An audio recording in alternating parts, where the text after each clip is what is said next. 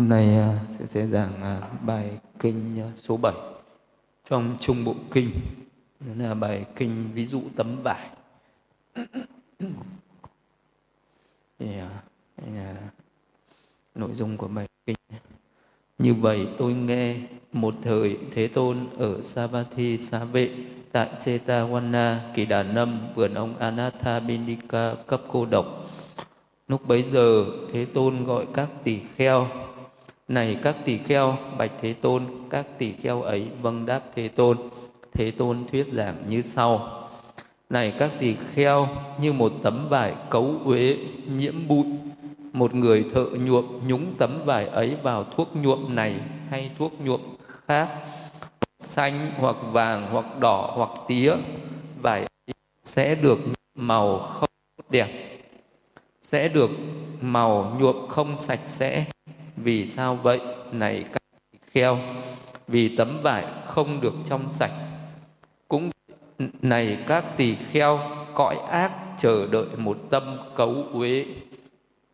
Này các tỳ kheo như một tấm vải thanh tịnh, trong sạch, không một à, một người thợ nhuộm nhúng tấm vải ấy vào thuốc nhuộm này hay thuốc nhuộm khác hoặc xanh hoặc vàng hoặc đỏ hoặc tía vải ấy sẽ được nhuộm màu tốt đẹp, sẽ được màu nhuộm sạch sẽ. Vì sao vậy? Này các tỳ kheo, vì tấm vải được trong sạch. Cũng vậy, này các tỳ kheo, cõi thiện chờ đợi một tâm không cấu uế. Thì đấy là phần mở đầu của bài kinh ví dụ về tấm vải. Thì ở đây đức phật dùng cái tấm vải để làm à, cái ví dụ cho một cái, ờ, cái tâm cho cái tâm của ờ, một người. Và cái, ờ, cái tấm vải thanh tịnh thì cũng được ví như một cái tâm thanh tịnh. Một cái tấm vải ô uế thì cũng giống như một cái tâm ô uế vậy. Cái thời bây giờ thì người ta ít nhuộm vải. Như thời ngày xưa thì à, hầu hết mọi người người ta đều biết về cái pháp cái cách thức nhuộm vải à, một cái tấm vải mà nó bị ờ, ô uế rồi dù có đem đi nhuộm thì nó cũng không được sạch sẽ nó cũng không được uh, trong sáng tốt đẹp như một cái tấm vải mà mà nó còn à, trắng tinh tức là còn sạch sẽ đấy. thì uh, ở đây Đức Phật muốn nói về cái tâm uh, của một cái người mà sẽ đi tái sinh trong một cái kiếp sống mới. Thì đây là ở trong cái thời điểm cận tử thì nó sẽ rất là rất là rõ ràng về cái điều này. Thì tất cả những cái chúng sinh được sinh về những cái cõi an vui đều à, đi tục sinh với một cái tâm thanh tịnh. Ví dụ như là một cái người mà sinh lại làm người là do ở cái thời điểm cận tử ở kiếp quá khứ trước mình đã à, chết với một cái tâm thanh tịnh. Tức là cái tâm ờ, tâm ờ, tâm tử ấy, ờ, cái nó chấm dứt và sau đó thì nó sẽ khởi lên cái tâm tục sinh. Tức là bất cứ một cái chúng sinh nào một cái vào cái thời điểm cận tử vào một cái thời điểm cận tử của bất cứ một bất cứ ai thì mình sẽ thấy cái nghiệp cận tử nó khởi lên cái nghiệp cận tử là những cái việc thiện hoặc cái việc bất thiện mà mình đã làm trong cái kiếp sống đấy. Thì lúc đấy nó sẽ có cái hình ảnh của nghiệp nghiệp tướng hoặc thú tướng. Tức là, mà lúc đấy là những cái việc mà mình làm ấy, là nó sẽ hiện khởi lên bằng thành cái hình ảnh như thời điểm cận tử đấy. Thì nếu như lúc đấy mà là một cái việc thiện mình đã từng làm, thì bao giờ cái việc thiện nó cũng đi kèm theo với cái tâm thiện à, cái việc à, ví dụ như là cái người đấy làm cái việc bố thí hay là đảnh lễ phật hay nghe pháp hay ngồi thiền hay là mình đang à, làm một cái thiện nghiệp ừ, bất kỳ nào đấy thì trong cái lúc đấy nó sẽ khởi lên những cái tâm à, cao thượng những cái tâm thanh tịnh mà những cái tâm đấy mình có thể phân tích ra được. À, nếu như một cái người tu đắc định và vị đấy phân tích ra danh sắc rồi vị đấy hướng tâm về cái thời điểm tục sinh sau đó này hướng tâm về cái thời điểm cận tử ở trong kiếp trước thì vị đó sẽ thấy được những cái uh, những cái uh, nghiệp nghiệp tướng và thú tướng này.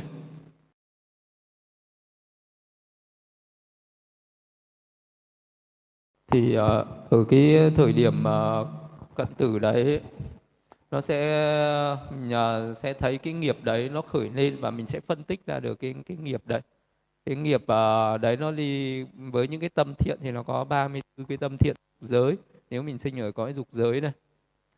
Thì đó những cái tâm ờ, thiện đấy thì được gọi là cái tâm thanh tịnh. Và cái người nào chết với cái tâm thanh tịnh như vậy thì mới sinh được về những cái cõi lành.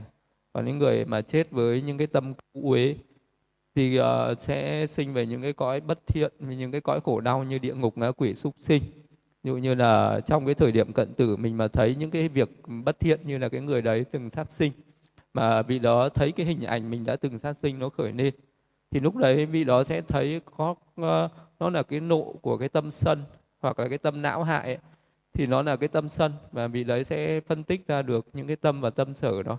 Cái tâm sân nó có 20 tâm một cái uh, tâm uh, và các cái tâm sở nó đi kèm theo hay là tâm tham à, nếu như mà vị đó thấy mình đang đi ăn trộm hoặc tà dâm hoặc dối trá uống rượu ấy, thì nó sẽ khởi lên những cái tâm tham tà kiến hoặc tham ngã mạn nó khởi lên vào cái thời điểm tục sinh đấy.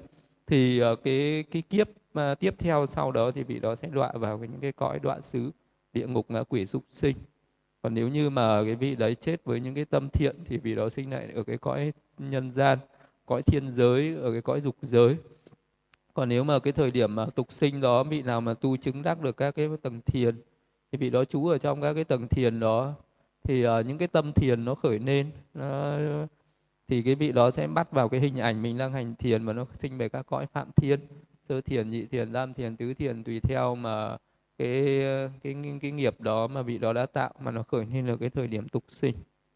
Thì uh, vậy vì một cái người nào trong một cái kiếp sống mình uh, có thể là cái vị đấy có cả những cái tâm thiện và tâm bất thiện. Uh, nhưng mà cái vị đó thường có cái khuynh hướng về cái tâm gì nó mạnh hơn. Thì ở cái thời điểm uh, cận tử vị đó sẽ chết với cái tâm đó. Nếu như cái vị nào mà có cái tâm tham nó uh, thường xuyên khởi lên một cách mạnh mẽ vị đó hay có những cái lời nói hành động đi kèm với tâm tham. À, và cái tâm tham đấy nó trở nên nổi trội mạnh mẽ hơn thì cái chết vị đó thường hay chết với cái tâm tham đấy. Cái tâm uh, cận tử uh, Ờ, rồi là cái tâm tục sinh cuối cùng ờ, à, vị đó sẽ đi đầu thai với cái tâm tham ấy thì chắc chắn sẽ đoạn vào những cái cõi ờ, khổ đau cái đoạn xứ. Hoặc là cái vị nào sống ở trên đời mà mình không uh, gột rửa những cái tâm sân hận mình cứ để cho những cái tâm sân hận nó chi phối nhiều thì ở cái thời điểm cận tử mình cũng sẽ bắt vào cái tâm sân đấy và mình chết với tâm sân. Thì ở cái tâm sân đấy mình sẽ đọa vào cái cõi đọa xứ. Hay là cái người nào mà có những cái tâm si mê phóng dật ấy, cái tâm uh, si mê tạc à, tâm si hoài nghi cái tâm bất thiện đó thì lúc chết mà mình uh, chết với những cái tâm uh, si đó hoài nghi đó thì um, chết thì mình cũng đi tái sinh vào những cái cõi khổ đau. Và những người nào mà hay hướng thiện nhiều thì cái tâm thiện nó khởi lên mạnh mình nói hoặc là mình làm nó tạo thành những cái thiện nghiệp uh, về thân về khẩu về ý thì khi chết mình chết với những cái tâm thiện thì sinh về cõi này. Cho nên ở trong này đức phật cái lấy cái hình ảnh là giống như một cái tấm vải mà ô uế thì uh, cái vị đấy sẽ uh, tái sinh uh, thì dù có nhuộm khi mà mang đi nhuộm thì nó cũng uh, còn nó cũng không được trong sạch và nó cũng trở thành những cái vết nhơ. Thì như vậy cái người nào mà có cái tâm ô nhiễm giống như cái tấm vải ô uế đó thì uh, khi mà mình đi tái sinh về một cái kiếp sống mới mình khi mà một cái người chết có nghĩa là cái vị đó chỉ là thay đổi cái xác thân thôi.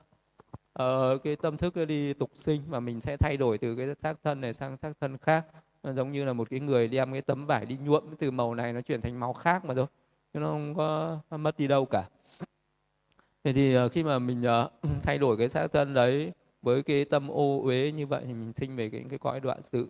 Còn nếu người nào ờ, mình chết với cái tâm thanh tịnh nó nhiều thì nó giống như là một cái tấm vải mang đi nhuộm một cái màu mới thì nó sẽ trở nên mới đẹp hơn hoặc xanh hoặc vàng hoặc đỏ hoặc trắng. Thì nó sẽ sinh ra được ờ, một cái tấm vải đẹp đẽ tốt đẹp.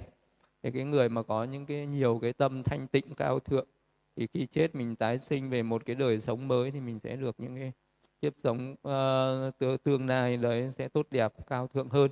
Thì đây là nói về cái những cái chúng sinh mà còn đang ở trong cái vòng luân hồi sinh tử thì uh, uh, cái điều thứ nhất là mình uh, uh, biết ra được rằng là tất cả chúng sinh đang trôi nan ở trong cái sinh tử luân hồi từ ngàn xưa đến nay. Còn sau đó thì đức phật mới nói đến cái giáo pháp uh, để dẫn dắt chúng sinh từ ở trong cái trầm luân sinh tử đó đi đến cái chấm dứt cái sinh tử. Thì muốn chấm dứt thì phải như thế nào? Thì uh, lúc này đức phật dạy tiếp này. Và này các tỳ kheo thế nào là những cấu uế của tâm? Tham dục tà tham là cấu uế của tâm sân là cấu uế của tâm phẫn nộ là cấu uế của tâm hiểm hận là cấu uế của tâm hư ngụy lão hại tật đố san tham man trá khi cuống oan cố cấp tháo mạn à, quá mạn kiêu phóng giật là cấu uế của tâm. Thì à, đây là Đức Phật nói lên 16 cái loại cấu uế của tâm. Thì nói chung là nó chỉ làm ở trong tham sân si nhưng mà uh, chỉ là diễn đạt theo những cái cách thức khác nhau mà thôi. Thì đấy được gọi là những cái cấu uế của tâm. Thì nó đều là những cái tâm bất thiện. Mà cái tâm bất thiện mà chia sẻ ra theo như trong video pháp ấy thì nó có 8 tâm tham hai tâm sân và hai tâm si. Ờ, đấy là chia sẻ theo cái pháp chân đế. Nhưng mà uh, nói đến cái tâm tham nó có rất là nhiều cái loại tham. Uh, sân nó có rất là nhiều cái thể loại sân và tâm si nó có rất là nhiều cái thể loại si cho nên là có thể à, nói à, vắn tắt lại à, nó là tham sân si đấy là ở cái mức độ mà à, nói một cách à, một cách à, vắn tắt nhất một cách đại cương nhất đó là có ba tâm bất thiện tham sân si. Nhưng từ ba cái tâm bất thiện này lại có thể chia sẻ ra tám tâm tham hai tâm sân hai tâm si nhưng cũng có thể chia sẻ thành nhiều hơn thành à, rất là nhiều những cái loại cấu uế phiền não bất thiện khác. Như trong đây thì đức phật chia ra thành 16 cái cấu uế à, thì cũng là một cái tâm tham đó nhưng mà có thể chia thành nhiều khía cạnh. Như tham thì nó có tham dục tham thì nó cũng uh, là một cái loại uh, uh, tâm uh, đấy được gọi uh, là nậu hoặc. Ví dụ như là dục nậu hữu nậu vô minh nậu nậu hoặc nếu mà mình tham những cái, những cái cảnh trần đó là tham dục. Uh, tham với cảnh sắc đẹp tham với âm thanh tham hương tham vị tham xúc thì đấy gọi là tham ngũ dục nhưng mà tham nó cũng có thể là tham ái. Tham ái với lại cái ngũ uẩn à, tham ái với cái thân của mình với cái thọ cái tưởng cái hành thức của mình. Để sinh ra chấp thủ để tham ái với lại cái sắc thọ tưởng hành thức của người khác. Thì nó cũng là tham à, rồi là tham nó có nhiều tham uh, tài sản tham danh vọng tham chức quyền. Thì nó có vô vàn những cái loại tham đấy. À, thì à, đó là một cái loại cấu uế của tâm thì nhưng mà dù uh, chia sẻ theo cái cách gì thì cái tâm tham ờ, cũng bao giờ nó cũng là một cái tâm gọi là nó chiếm đa số. Tức là nó sẽ khởi lên rất là nhiều trong cái tâm thức của con người. Cái dục tham ờ, là một cái nó chi phối mạnh nhất. Cho nên là khi mà chia sẻ ra thành uh, các cái tâm bất thiện ấy, thì uh, ngay mà chia thành 12 loại chẳng hạn tâm bất thiện thì tâm tham nó chiếm tới 8 loại tâm uh, còn là tâm sân thì hai tâm si hai. Thì thì ở đấy là cái tâm tham là nó rất là sâu nặng. Cho nên là bao giờ nó cũng đứng đầu. Như tham sân si tham bao giờ cũng đứng đầu. Vì tham là cái khó đoạn trừ nhất. Nếu một người nào mà đoạn trừ được hết dục tham hết được những cái dục nậu hết được những cái tham ái thì vị đó cũng sẽ chấm dứt khổ đau. Nên là trong ờ, cái giáo pháp của Đức Phật nói rất là nhiều pháp nhưng mà cũng chủ yếu là những cái pháp để đối trị với tâm tham. Ờ, tâm sân tâm si thì nó cũng là ba cái loại tâm đấy thôi. Thì tham dục ờ, là cấu uế. Ờ, tham dục đây là một cái người mà có tà kiến chẳng hạn. Tại sao nó khởi lên tham dục?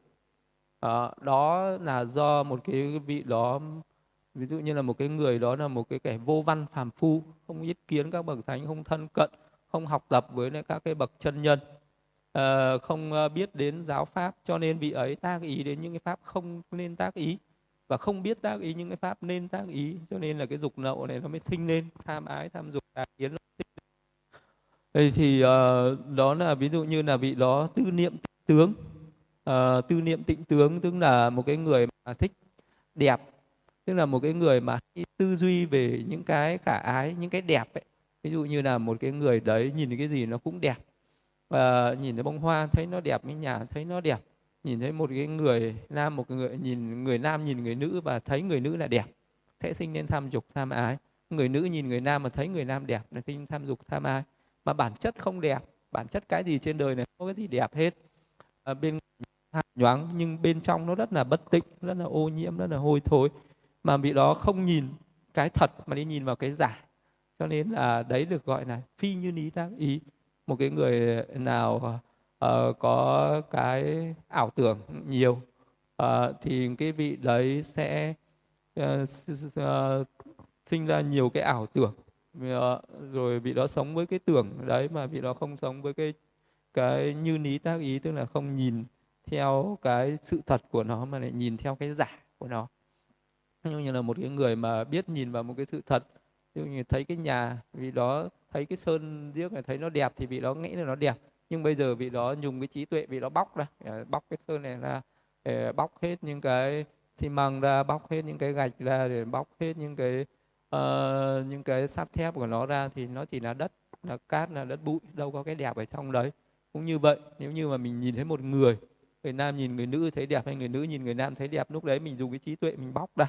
Mình sẽ bóc ra tóc ra tóc da ra da thịt ra thịt xương ra xương tim gan phèo phổi ra. Cái gì nó ra cái đấy lúc đấy còn thấy đẹp nữa không?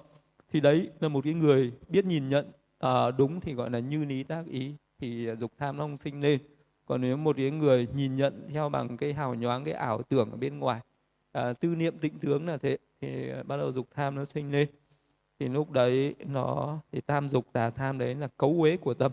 Mà và như một cái người mà có cấu uế vị đó biết mình có cấu uế thì người đó là người trí tuệ. Còn những người có câu uế nhưng người ta không biết mình là người là có câu uế thì cái người đấy mới là cái người si mê. Nó có hai cái hạng người trên đời một là người trí hay là cái người ngu. Người trí thì biết có câu uế thì biết là có câu uế. Nhưng tại sao mình biết là có câu uế? Bởi vì đức phật chỉ dạy cho mình biết rõ ràng à, tham này dục tham này là cấu uế của tâm nó là cái bệnh của tâm nó uh, có cái vị ngọt nhưng mà nó có cái sự nguy hiểm. Uh, và nó có thể suốt ni được và nó có con đường có thể suốt ni được cái dục tham đó chứ không phải là không. Như bây giờ những cái người mà người ta không được học được giáo pháp nghĩa là tôi sinh ra đã có tham rồi. Cha mẹ ông bà tổ tiên cụ kỵ sinh ra ai cũng có tham. Đến đời tôi sinh ra có tham là chuyện bình thường. Và người ta sống với cái tâm tham chết với cái tâm tham. Rồi người ta đọa xứ là cái chuyện bình thường thì đấy là đức phật gọi những vậy như thế gọi là vô văn phàm phu do không được nghe chánh pháp. À, do đấy cho nên là cái vị đó không được à, không biết tác ý những cái cần tác ý và vị ấy tác ý những cái không cần tác ý cho nên những cái cấu uế nó mới sinh lên. Còn những người mà thân cận nhưng bậc chân nhân biết nghe diệu pháp biết tác ý những cái cần tác ý và không tác ý những cái không cần tác ý thì những cái cấu uế nó được diệt trừ. Thì ở đấy là do tư niệm tịnh tướng sinh lên tham. Sân là cấu uế của tâm phẫn nộ là cấu uế của tâm hiểm hận là cấu uế của tâm. Thì những cái này đều là thuộc về tâm sân. Sân là cái tức giận ở bên trong mình. Khi mà mình tức giận lên thì đó là cái cấu uế mình biết. À, cái tức giận này là cấu uế. À, thì à, đó là một cái người có trí tuệ biết là tâm có ô nhiễm có cấu uế mình biết là có cấu uế à, thì cái người đấy sẽ nỗ lực diệt trừ cái cấu uế đấy và vị đó sẽ chết với cái tâm không cấu uế. Còn những người uh, mà người ta có sân hận mà người ta biết rằng là sân, người ta nghĩ rằng là sân hận là bình thường. Uh, cho nên là người ta không biết đó là cấu uế mà người ta nghĩ rằng là sân hận là cái gì đó rất tự nhiên ở trong lòng nó khởi lên. Thì người đó sẽ sống với cấu uế và chết với cấu uế thì cái người đấy chắc chắn sẽ bị đọa vào cái cõi đọa xứ. Đấy là những cái vô văn phạm phu thì sẽ như thế. Thì có câu ấy mà không biết có câu ấy còn cái người trí tuệ thì biết có câu ấy biết là có câu ấy thì cho nên là vị đấy sẽ đoạn trừ được câu ấy đó. Đó là sân sân thì nó là tức giận ở trong lòng. Phẫn phẫn nộ là những cái cái tâm sân nó mạnh hơn một chút nữa thì có thể được gọi là phẫn nộ. À, tức là có thể nó mới khởi lên trong tâm mình chưa bộc nộ ra nhưng mà khi nó mạnh quá bắt đầu mình bộc nộ ra thành cái lời nói bắt đầu chừng chừng lên rồi bắt đầu uh, tiến đến gây sự rồi cãi nhau rồi bắt đầu sinh ra đánh nhau. Lúc đấy nó trở thành phẫn nộ. Từ cái sân nó mới khởi lên một chút nó như là một cái ngọn lửa nó còn âm ỉ. Nhưng mà khi mà nó đã trở thành phẫn nộ nó giống như là cái ngọn lửa đó nó đã rực cháy lên rồi. À, thì lúc đấy là cái sân nó bộc phát ra à, bằng lời nói bằng hành động à, bằng tất cả à, những cái gì vị đó có thể thể hiện ra được à, bằng cái sự phẫn nộ của mình. À, giống như là con rắn à, khi mà một cái người trêu chọc nó nó phẫn nộ lên nó phình mang trợn mắt lên thì lúc đấy nó sẽ sẵn sàng tấn công bất cứ một cái đối tượng nào mà đụng chạm đến nó. Hay là mình trêu một con chó nó nổi điên lên thì nó nhe răng ra nó trợn mắt lên nó nao vào nó có thể cắn xé người đó. Cái cái người sân hận và cái lúc đấy nó cũng y như thế sân hận nó như con rắn độc như con chó điên như con hổ dữ. Thì lúc đấy nó sẽ tấn công uh, những người làm cho nó sân hận. Nên là mình biết sân hận này là phẫn nộ là xấu xa thì mình sẽ đoạn trừ được cái sân hận đấy. Còn hiểm hận đấy hiểm hận ở đây là một cái loại uh, tâm mà uh, ví dụ như là mình uh, không phận mình không dám uh, khởi mình không dám bộc phát cái sân hận đấy rồi ví dụ như là cái người mà làm cho mình sân hận ấy người ta có cái sức mạnh hơn người ta có uy quyền hơn người ta làm những cái bậc lớn hơn. À, và bây giờ mình không thể à, nào bộc phát cái sân hận này với họ được nhưng mình sẽ ghim ở trong lòng. À, sẽ đè nén nó ở trong lòng và mình sẽ tìm những cái cách thức gì đó chờ đợi cái thời cơ gì đó để trả thù. Thì đấy là những cái hiểm hận. À, giống như là cái, cái người à, người ta à, người ta sẽ báo thù báo oán. Nhà đánh con rắn nó uh, bị thương này bắt đầu nó về nó oán uh, và nó sẽ cắn nén mình. Thì cũng như vậy có những cái người uh, mà uh, bất mãn với một cái người khác là mà mà người đó biết rằng mình không thể nào có thể xả cái cơn tức giận này bởi vì xả ra thì mình sẽ gặp nguy hiểm. Nhưng mà gieo rắc cái hiểm hận đó ở trong tâm. Rồi những cái hiểm hận này cái người nào chết với những cái tâm này thì sẽ đoạn ví dụ như là từ những cái tâm hiểm hận từ những cái tâm sân hận từ những cái tâm phẫn nộ đấy nó sinh ra những cái ờ, sự uh, tàn sát lẫn nhau trên thế gian này.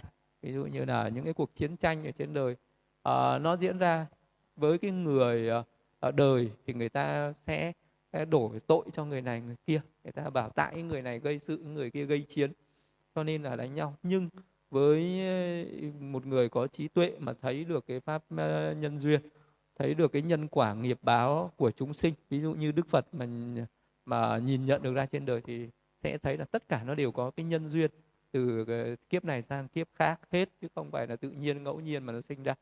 À, do oan oan tương báo oan oán chất chồng. Thì những cái hiểm hận này nó sinh ra oan oan tương báo oan oán chất chồng này. Ví dụ như là bây giờ ờ, một cái con vật nó sinh ra nó làm một cái con hổ con cọp uh, con uh, báo những cái hung dữ nó sẽ bắt những cái con hiêu con nai những cái uh, con trâu con bò con cừu uh, hiền lành đấy nó ăn thịt. Nhưng mà những cái con đấy nó sẽ ghim cái hiểm hận ở trong lòng và kiếp sau nó sẽ sinh ra làm những cái loài hung dữ hơn để nó lại ăn thịt lại những con khác. Cho nên ở trên đời này nó cứ cứ tàn sát lẫn nhau. Là do những cái tâm phẫn nộ hiểm hận sân giận này mà ra. Rồi là những cái tâm như hư ngụy não hại tật đố san tham thì hư ngụy ở đây là giả dối. Tức là một cái người đấy giả dối thì nó cũng thuộc về tâm tham. À, tức là một cái người mà mình muốn lừa gạt người a người nào đấy thì ờ, mình ờ, sẽ phải giả dối. Giả dối như là cái người đấy hay nói dối nói sai sự thật. À, hoặc là người đó à, bằng cái tư tưởng giả dối bằng cái lời nói giả dối bằng những cái hành động giả dối hoặc là mình làm tạo ra những cái vật chất giả dối như là bán thuốc giả bán hàng giả thì đấy nó cũng đều là giả dối đều là cái sự hư ngụy. Hay là một cái người đấy mình đóng giả những cái người khác ví dụ như là một cái người mà ăn xin mà người ta muốn đóng giả thành một cái người xuất gia để đi xin cho nó dễ hơn đấy gọi là hư ngụy giả dối. Ờ, hay là một cái người mình đóng giả những cái người khác để đi lừa đảo ví dụ như là có những người không tàn tật người ta đóng giả một người tàn tật để đi xin hay là đóng giả công an để đi uh, uy hiếp uh, người khác. Thì uh, đấy được gọi là hư ngụy. Thì nó cũng là một cái tham nam uh, ngã mạn tà kiến thôi. Uh, não hại tật đố san tham. Não hại ở đây là cái tâm có ác ý. Ví dụ như là mình khởi lên cái ý muốn làm hại ai đấy thì đó là gọi là tâm não hại. À, mình muốn làm khổ một ai đấy muốn hành hạ một ai đấy. Đấy là gọi là cái tâm não hại tật đố là ghen tị. Mình thấy một cái người nào đó mà có cái, cái sức à, có thành tựu một cái gì đó mình ghen tức với sự thành tựu của người khác thì đó là tật đố. Thì đấy là đều là những câu uế của tâm. San tham ở đây có nghĩa là bỏn sẻ à, mà cái người đấy không muốn chia sẻ với ai uh, cho ai những cái mà mình đang sở hữu những cái mà mình đang có. Uh, san tham uh, về chỗ ở san tham về nội dưỡng uh, tài sản vật chất tham tham về những người thân. Uh, ví dụ nhất là những cái uh, người nào mà hay có cái tính ghen tị đấy nó cũng là san tham. Uh, san tham là mình không muốn cho người khác có những cái mà mình đang có. Như, như là mình có tài sản mình chỉ muốn mình có thôi. Uh, mình, uh, có uh, cái chỗ ở mình chỉ muốn giữ giữ bo bo cho mình hay là mình uh, có những cái người thân ví dụ như có những người uh, ai đó mà yêu quý mình mình chỉ muốn người đó chỉ yêu quý một mình mình thôi không được yêu quý người khác. Ờ, đấy là bòn sẻn nhé đấy là bòn sẻn san tham mình cứ muốn là tất cả mọi người dành tình cảm riêng cho mình. À, nhưng mà phải yêu mình nhưng phải ghét người khác không được yêu một lúc hai ba người. À, hay là yêu nhiều người thì không được. Thì đấy cũng là san tham à, và à, ngụy não hại tật đố san tham man trá khi cuống ngoan cố cấp tháo phóng dữ thì man trá thì cũng là là, là cái tâm tham. Là man trá ở ờ, ở đây là một cái người đấy tức là có một cái tâm uh, tham nhưng mà tham rất là xấu xa. Uh, man trá tức là vị đó trá thuật. Uh, giống như là một cái người uh, giống như là một cái tên trộm cướp hay là một cái tên uh, một cái người rất là xấu nhưng lại đóng giả uh, là một cái người rất là tốt để để lừa gạt người khác. Đấy được gọi là man trá man trá là như vậy. Ví dụ như là ví dụ như là đức phật à, nói là cái người tu tập mà vị đó không có pháp thượng nhân tức là vị đó không đắc thiền không đắc thần thông đạo quả nhưng mà vị đó lại thể hiện ra hay là vị đó nói ra cho người khác hay là tôi đắc thiền thông đạo quả hay là vị đó ờ, chỉ ra là những cái vị tỳ kheo bạn của tôi là những người chứng đắc các cái pháp thượng nhân để à, lấy được cái danh dự lấy được cái danh vọng cung kính lợi dưỡng một cách à, dối trá. Thì cái đấy được gọi là man trá man trá một cách uh, à, một cách rất là xấu xa. Thì là một cái rất là giả dối mà uh, để được gạt người khác thì đó được gọi là cái tâm man trá. Đấy cái man trá đấy là một cấu uế khi cuống uh, ngoan cố cấp tháo cuống uh, ở đây tức là giống như là một cái uh, một cái sự uh, uh, giống như là trong những cái trong những cái bài kinh uh, về thừa tự pháp thì tôn giả sáng lệ phất cũng nói về 16 cái tâm cấu uế này. Thì cái uh, khi cuống này nó cũng giống như là một cái tâm vô ơn cái tâm phản bội hay là một cái tâm không biết uh, tôn trọng người khác. Uh, tức là khinh thường những cái bậc thượng nhân những cái bậc cao nhân à, hay là những cái bậc có ân nhân thì đấy được gọi là khi cuộc, hay là những cái như những cái ai mà là ân nhân của mình ví dụ cha mẹ thầy tổ à, những cái bậc có công ơn có cái công đức đối với bản thân mình hay đối với xã hội hay đối với thế gian này mà mình lại luôn luôn tỏ ra là khinh thường không tôn trọng không uh, cung kính không uh, nhớ ơn không tri ân thì thì đấy nó cũng là một cái câu ấy, một cái tâm bất thiện sâu xa. Uh, ngoan cố là cái sự uh, khó dạy bảo tức là một cái người luôn luôn có cái sự uh, cố chấp vào những cái, cái hành vi những cái tâm ý những cái học thức những cái hiểu biết của mình. Và mình không chịu tiếp thu không chịu tiếp nhận uh, những cái khác hơn có lợi ích hơn tức là cái người này rất khó thay đổi. Người này đã chấp uh, cái gì đúng rồi. Thì uh, dù nó là sai vị đó cũng không chịu sửa. Vị đó luôn luôn cho mình là đúng và cho người khác là sai. Và rất là khó dạy bảo. Tức là một cái người không chịu tiếp thu những cái lời giáo dục những cái lời dạy bảo của những vị uh, uh, những cái bậc bề trên những cái người mà giỏi hơn mình. Nhưng mà mình uh, lại không chịu học hỏi với những cái pháp với những cái bậc thầy đáng những cái điều mà đáng học hỏi mình không chịu học hỏi không tiếp thu ấy thì đó được gọi là ngoan cố. Cấp tháo ở đây nó cũng giống như là một cái người bồng bột. Cấp tháo bồng bột tức là một cái người mà cứ ờ, chưa có cái năng lực để thể hiện mình mà mình đã muốn thể hiện rồi. Thì uh, đấy nó cũng là một cái cái tâm cấu uế. Và nó còn bốn cái cuối cùng là mạng tăng thượng mạng kiêu và phóng dật. Thì cái này ờ, ba cái đầu đều nói về cái ngã mạn. Mạn là mình hay so sánh mình với người khác. Ờ, còn ờ, tăng thượng uh,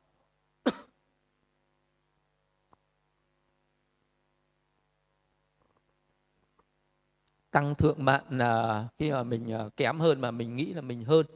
Ví dụ như là một cái mạng thì nó là một cái sự ngã mạng ví dụ như là mình ngang người khác mà mình nghĩ là mình hơn mình hơn người thì đấy được gọi là là cái sự ngã mạn, cái ngã mạn này nó còn nhẹ nhưng mà quá mạn thì nó lại cao hơn một chút. Ví dụ mình kém hơn mà mình nghĩ là mình cao hơn người ta. À, có thể là mình uh, uh, cái học thức của mình thấp hơn nhưng mà mình lại nghĩ là uh, tôi có hơn là trí tuệ của tôi mới hơn. Trong khi đó mình ngu hơn mình nghĩ là mình giỏi hơn. À, mình yếu hơn rồi mình, mình nghĩ là mình khỏe hơn à, rồi là trong mọi cái khác luôn luôn mình cứ nghĩ là mình phải hơn người khác mà trong khi đó không bằng đấy là quá mạng còn tăng thượng mạng là cái điều rất là vô lý. Ví dụ người còn là phàm phu mà nghĩ là mà tự nhận mình là thánh nhân thì đấy được gọi là tăng thượng mạng à, ờ, thì uh, đấy được gọi là mạng quá mạng hay mạng tăng thượng mạng kiêu kiêu thì cũng là cái sự kiêu ngạo. Cái vị đó có một cái gì đó như là có sắc đẹp thì kiêu về sắc đẹp có tài sản kiêu ngạo về tài sản à, có học thức thì kiêu ngạo về học thức có bằng cấp kiêu ngạo bằng cấp có địa vị kiêu ngạo về địa vị. Thì những cái đấy cái là mình tự mãn với những cái mình đang có thì nó là kiêu thì cái đấy nó là cấu uế. Và cái cuối cùng là phóng dật. Phóng dật ở đây là cái tâm năng xăng tán loạn không có an trụ không an định không định tinh. Thì nói đến ờ, 16 cái cấu uế như vậy thì đấy là những cái cấu uế của tâm. Dạ, à, một cái ờ, mình có cấu uế mình biết mình có cấu uế bất cứ một cái lúc nào ờ, một trong những cái tâm bất thiện những cái tâm cấu uế này nó khởi lên mình phải nhận ra ngay đó là cấu uế. Thì uh, lúc đấy là mình là người có trí tuệ. Còn nếu như một cái người nào khởi lên những cái cấu uế này khởi lên những cái phiền não này những cái tâm ô nhiễm này mà vị đó không nhận thức ra, thì cái vị đó là một cái người liệt tuệ, là cái người ngu si kéo thiểu trí. Và cái người đấy sẽ không, sẽ chết với cái câu uế đó. Nếu cái người đó không nhận ra đó là câu uế, thì vị đó dễ dàng chết với những câu uế, sống với câu uế đó và chết với câu uế đó. Và vị đó sẽ đi vào những cái đoạn sự cõi ờ, những cái cõi khổ đau ờ, đang chờ đợi cái tâm cấu uế của vị đó. Còn nếu như cái người nào mà có cái tâm ờ, chánh niệm, tỉnh giác, luôn luôn nhận ra những cái cấu uế đó, thì ờ, cái vị đó có thể sẽ gột rửa được những cấu uế đó và sẽ chết với cái tâm không còn cấu uế thì sẽ đi đến cái cõi thiện lành, cái sự an vui. Thì đức phật dạy này, các tỳ kheo tỳ kheo nào nghĩ rằng tham dục là cấu uế của tâm và sau khi biết vị ấy đoạn trừ tham dục uh, tà tham là cấu uế của tâm. Nghĩ rằng sân là cấu uế của tâm và sau khi biết như vậy vị ấy đoạn trừ sân là cấu uế của tâm. Uh, phẫn nộ hiểm hận hư ngụy não hại tật đố san tham là cấu uế của tâm vị ấy đoạn trừ. Uh, phẫn nộ uh, sân hận hư ngụy não hại tật đố san tham. Man trá khi cuống ngoan cố tấp tháo mạn quá mạn tăng thượng mạn phóng kiêu phóng giật là cấu uế của tâm. À, sau khi biết như vậy vị ấy đoạn trừ những cái cấu uế của tâm ấy. Thì uh, này các tỳ kheo khi nào tỳ kheo biết được tham dục là cấu uế của tâm tham dục tả tham là cấu uế của tâm được diệt trừ.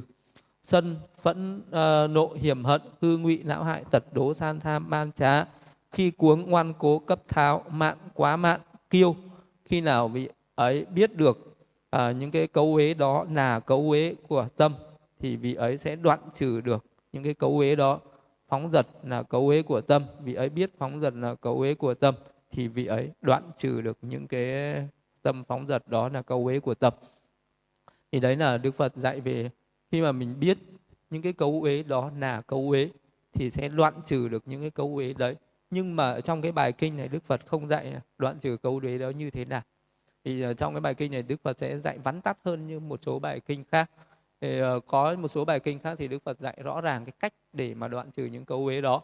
Nhưng mà đức phật chỉ ở đây trong này đức phật dạy rất là vắn tắt đó là biết nó là cấu uế của tâm và vị ấy sẽ đoạn trừ cái cấu uế đó. Nhưng mà đoạn trừ câu ế đó như thế nào? Biết cái câu ế đó như thế nào? Thì uh, như là trong cái bài uh, kinh uh, nậu hoặc thì đức phật cũng có dạy ví dụ vị đó biết uh, những cái dục nậu đó là câu uế. Thì vị ấy sẽ đoạn trừ các cái nậu hoặc đó. Thì đức phật trong cái bài kinh đấy thì đức phật chỉ rõ cái cách đoạn trừ cái nậu hoặc đó là đoạn trừ bằng chi kiến uh, bằng cái trí tuệ đoạn trừ bằng phòng hộ bằng kham nhẫn bằng tránh né bằng trừ diệt bằng tu tập. Bảy cái pháp đoạn trừ đó. Thì ờ, những cái cấu uế này nó cũng tương tự giống như là những cái nậu hoặc đó. Nó là tham dục này nó là cấu uế nhưng nó cũng là nậu hoặc. Thì uh, thì cái cách đoạn trừ của nó thì cũng phải như thế ví dụ như đức phật dạy về thế nào là cái chi kiến để đoạn trừ những cái nậu hoặc những cái cấu uế này. Thì uh, cái uh, vị đó phải tuệ chi đây là khổ đây là khổ tập đây là uh, diệt khổ đây là con đường đưa đến diệt khổ thì vị ấy mới đoạn trừ được. Chứ không phải là bây giờ tôi có tham tôi biết tham thì đoạn trừ được tham.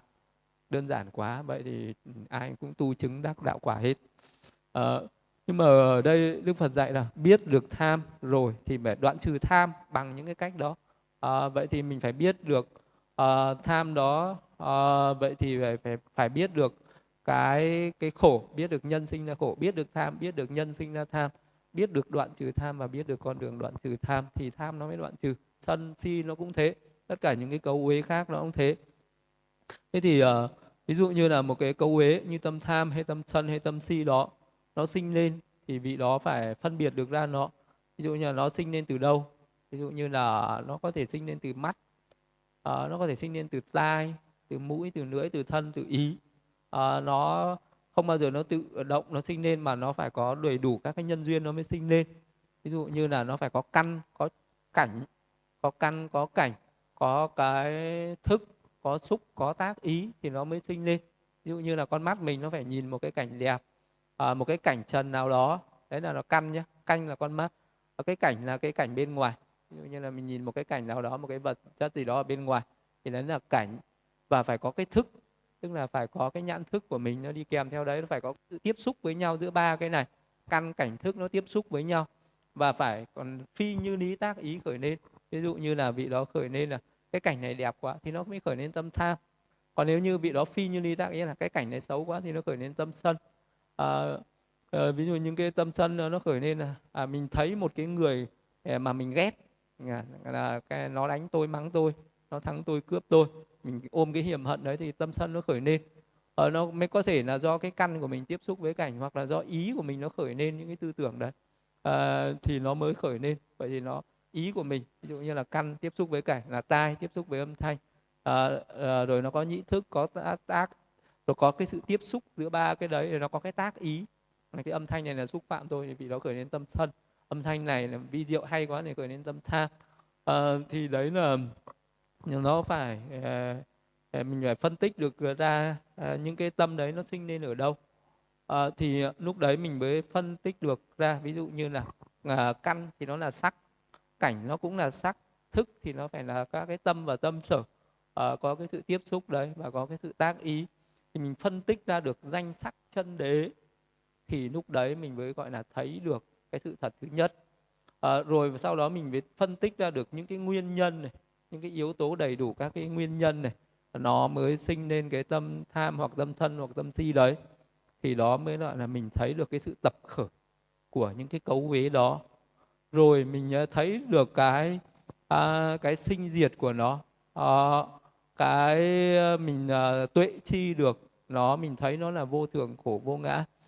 À, thì mình diệt trừ được nó thì lúc đấy mới gọi là mình đã mới gọi là diệt được nó. Rồi mình uh, biết là muốn diệt được nó phải đi theo cái lộ trình bát chánh đạo phải có chánh kiến tức là thấy được những cái danh sắc đó ở cái pháp chân đế chánh tư duy. À, mình thấy được nó về nó có chánh ngữ chánh nghiệp chánh mạng tức là phải tu tập theo giới uh, chánh uh, tinh tấn chánh niệm chánh định tức là phải có định tức là vẫn phải thực hành theo cái lộ trình giới định tuệ. Phải thực hành theo giới định tuệ mới đoạn trừ được những cái cấu uế này. Chứ không phải là mình chỉ cần uh, biết được là uh, tôi có tâm tham khởi nên tôi biết đây là tâm tham mà đoạn trừ được tham. Không phải là khởi lên tâm sân tôi biết đây là sân mà đoạn trừ được sân mà đoạn trừ bằng chi kiến là như thế. À, mình có thể uh, phải tuệ chi được uh, cái pháp đấy bằng cái pháp tư duy thiền quán. Thì phải giữ giới tinh phải ờ, tu tâm cho thanh tịnh đắc được thiền định và sau đó phải chuyển sang thực hành thiền tuệ để phân tích ra được những cái uh, những cái những cái tâm thiện đó và những tâm thiện đó nó sinh khởi như thế nào. Uh, tìm ra được những cái nguyên nhân sinh ra nó thấy được sự diệt trừ nó uh, và thấy được cách thức diệt trừ nó. Phải bằng uh, phương pháp như thế phải tuần tự như thế thì cái pháp cái cách thức tuần tự như thế nó là thực hành giới định tuệ. Vậy thì phải thực hành giới thực hành định thực hành tuệ. Và cái trí tuệ mới là cái cuối cùng mới là cái cái con dao sắc bén cuối cùng để cắt đứt những cái câu uế này. Chứ một cái người không thành tựu được cái tuệ quán không thành tựu được cái tuệ quán thấy được cái pháp chân đế không thể cắt đứt được những câu uế này.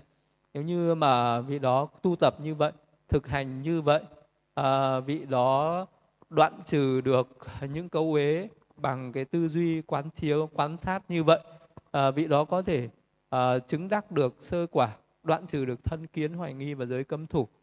À, thì cái lúc đấy cái mới từ cái bước đấy mà đi mới thật sự là đã đã đoạn trừ được những câu uế cắt đứt được câu uế.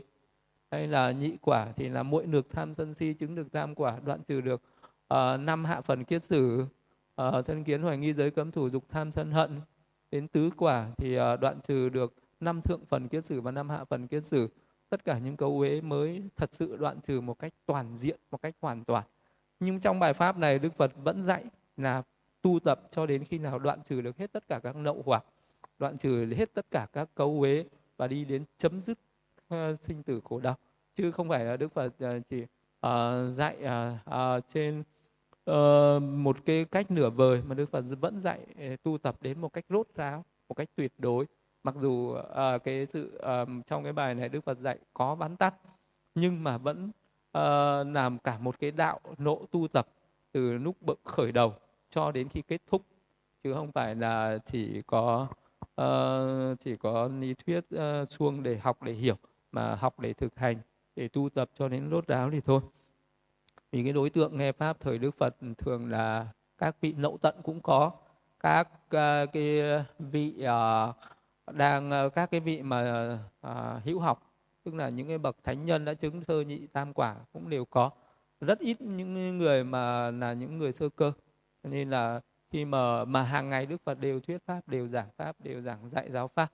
Cho nên là có những cái bài pháp thì Đức Phật thuyết giảng một cách cặn kẽ chi tiết nhưng mà cũng có những cái bài pháp Đức Phật chỉ nói một cách ờ, cô động vắn tắt ngắn gọn. Nhưng mà vì Đức Phật ừ, ờ, quan sát những người nghe à, người nghe là những người uh, sơ cơ thì Đức Phật phải giảng dạy chi tiết. Mà những cái người nghe là những cái người đã có kinh nghiệm rồi uh, có sự hiểu biết về pháp học pháp hành rồi thì Đức Phật nói vắn tắt ngắn gọn. Ở đây Đức Phật cũng nói cũng ở cái mức trung bình không quá là vắn tắt à, nhưng cũng không quá là chi tiết. Ờ, và sẽ học đến cái chỗ này. Thì mình cũng sẽ hiểu rằng là không phải là mình chỉ biết đây là tham đây là sân đây là si mà đoạn trừ được. À, mà phải đoạn trừ bằng cả một cái quá trình tu tập đến khi nào đạt được cái trí tuệ à, đến sự giác ngộ hoàn toàn thì mà đoạn trừ được những cái cấu uế đó. À, thì à, à, vị ấy biết được à, những cấu uế đó thì những cấu uế đó được diệt trừ. Rồi đức phật dạy tiếp tỷ tỳ kheo ấy thành tựu lòng tin tuyệt đối đối với phật.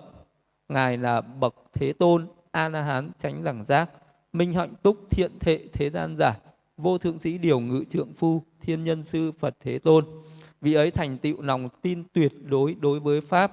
Pháp được thế tôn khéo thuyết giảng thiết thực hiện tại không có thời gian đến để mà thấy có khả năng hướng thượng được người trí uh, chứng hiểu vì ấy thành tựu lòng tin tuyệt đối đối với chúng tăng. Diệu hạnh là chúng tăng đệ tử đức thế tôn. Trực hạnh là chúng tăng đệ tử đức thế tôn. Như lý hạnh là chúng tăng đệ tử đức thế tôn. Chánh hạnh là chúng tăng đệ tử đức thế tôn. Tức là bốn đôi tám chúng. Chúng tăng đệ tử đức thế tôn đáng được cung kính đáng được tôn trọng đáng được cúng dường đáng được chắp tay là phước điền vô thượng ở đời. Đến giai đoạn này, đối với vị ấy có sự từ bỏ, có sự trừ diệt trừ, có sự giải thoát, có sự đoạn trừ, có sự xả ly. vì ấy tự nghĩ ta thành tựu lòng tin tuyệt đối với Thế Tôn và chứng được nghĩa tín thọ, chứng được pháp tín thọ, chứng được hân hoan niên hiện đến pháp, từ hân hoan hỷ sinh, từ hỷ thân được khinh an, uh, uh, thân được khinh an cảm giác được lạc thọ với lạc thọ tâm được thiền định nên là uh, tại sao khi mà diệt trừ được cấu ế vậy thì vị ấy sẽ thành tựu lòng tin tuyệt đối với Phật với pháp với tăng. À, và chứng được pháp tiến thọ nghĩa tiến thọ chứng được hân hoan liên hệ đến pháp. Sinh ra hỷ sinh ra nạc sinh ra kinh an sinh ra định tĩnh tại sao thế? Là thế nào? Đấy, thì ờ, với một cái người mà có lòng tin tuyệt đối với Phật pháp tăng là ai? Ai ở trên đời là cái người có lòng tin tuyệt đối với Phật pháp tăng? Đó là một cái bậc ít nhất là chứng được sơ quả mới trở nên vì đó phải là một cái bậc hữu học rồi thì mới có lòng tin tuyệt đối đối với Phật đối với pháp đối với tăng. Còn nếu mà vị đó chưa chứng được sơ quả trở nên thì vị đó không thành tựu được cái lòng tin tuyệt đối. Có thể hôm nay mình tin nhưng ngày mai mình sẽ nghi ngờ à, Phật nghi ngờ pháp nghi ngờ tăng. À, lòng tin đó chỉ khi nào mình chỉ cần rể ruôi một tí mình chỉ cần một thời gian không thân cận à, với Phật pháp mà mình chỉ cần thân cận những cái bạn bè bất thiện hay là chạy theo tham dục chạy theo sân hận những cấu ý này nó khởi lên mạnh một cái là niềm tin giảm đi liền. À, mất liền rồi dần dần trở thành bất tín cũng có. Hoặc là mình tái sinh sang một kiếp sau mình sinh trong một gia đình tà kiến làm quên hết những cái niềm tin là cái kiếp này mình đã từng tu học Phật pháp à, bao nhiêu năm bao nhiêu ngàn năm. Nhưng mà đến khi mà chỉ cần sinh ra trong một cái giai cấp uh, mà không có chánh pháp sinh ra trong một cái pháp một cái là mất hết niềm tin ngay vậy cái người đấy chưa thể thành tựu lòng tin tuyệt đối với Phật với pháp với tăng được chỉ có từ bậc chứng thực sơ quả mà trở nên thì mới có lòng tin tuyệt đối đối với Phật với pháp với tăng. Mà cái vị chứng được các cái đạo quả ấy là nhờ cái gì? Nhờ đoạn trừ được tham sân phẫn nộ hiểm hận này cư ngụy não hại tật đố san tham man trá cái cuống quan cô cấp tháo mạn quá mạn tăng tượng uh, à, mạn kiêu phóng giật là những cái cấu uế đó nó phải được diệt trừ một phần nào đấy thì nó mới có được cái niềm tin tuyệt đối như vậy mà cái những cấu uế đó do do cái sự tu tập mà đi đến đoạn trừ được như vậy. Thì như trong cái ờ, bài kinh uh, thừa tự pháp ở cái đoạn cuối bài kinh thừa tự pháp thì lúc ấy tôn giả xá lợi phất cũng nói về 16 câu uế này tham gia tham sân phân nộ hiểm hận này cho đến kiêu phóng giật này. Thì đức phật cũng nói là à lúc ấy tôn giả xá lợi phất à, cũng dạy rằng là à, tham là ác pháp sân là ác pháp uh, phẫn nộ tà kiến đấy là ác pháp. Thì có một cái con đường uh, có thể đoạn trừ được tham sân phẫn nộ hiểm hận này khiến tịnh nhãn sanh khiến chân trí sanh hướng đến tịch tĩnh chứng uh, chánh trí chứng ngộ niết bàn. Con đường ấy là gì? Đó là con đường tám ngành thánh tám ngàn bát chánh đạo chánh kiến chánh tư duy chánh ngữ chánh nghiệp chánh tinh thần chánh niệm chánh định. Nếu người nào tu tập theo cái con đường đạo này thì vị đấy sẽ đoạn trừ được uh, những cái uh, những cái tâm những cái ác pháp. Tội hiểm hận cư ngụy não tố san tham đấy. Đấy là uh, trong cái bài kinh thừa tự pháp thì tôn giả giá lợi phất cũng dạy tức là vậy phải tu theo bát chánh đạo. Uh, hoặc là trong bài kinh tất cả nậu hoặc thì đức phật dạy là nó phải tu theo cái cách gọi là chi kiến phòng hộ kham nhẫn tránh né trừ diệt và tu tập đấy là những cái con đường để đoạn trừ những cái ác pháp những cấu uế những phiền não này. Thì mới vị đấy mới thành tựu được lòng tin tuyệt đối đối với phật.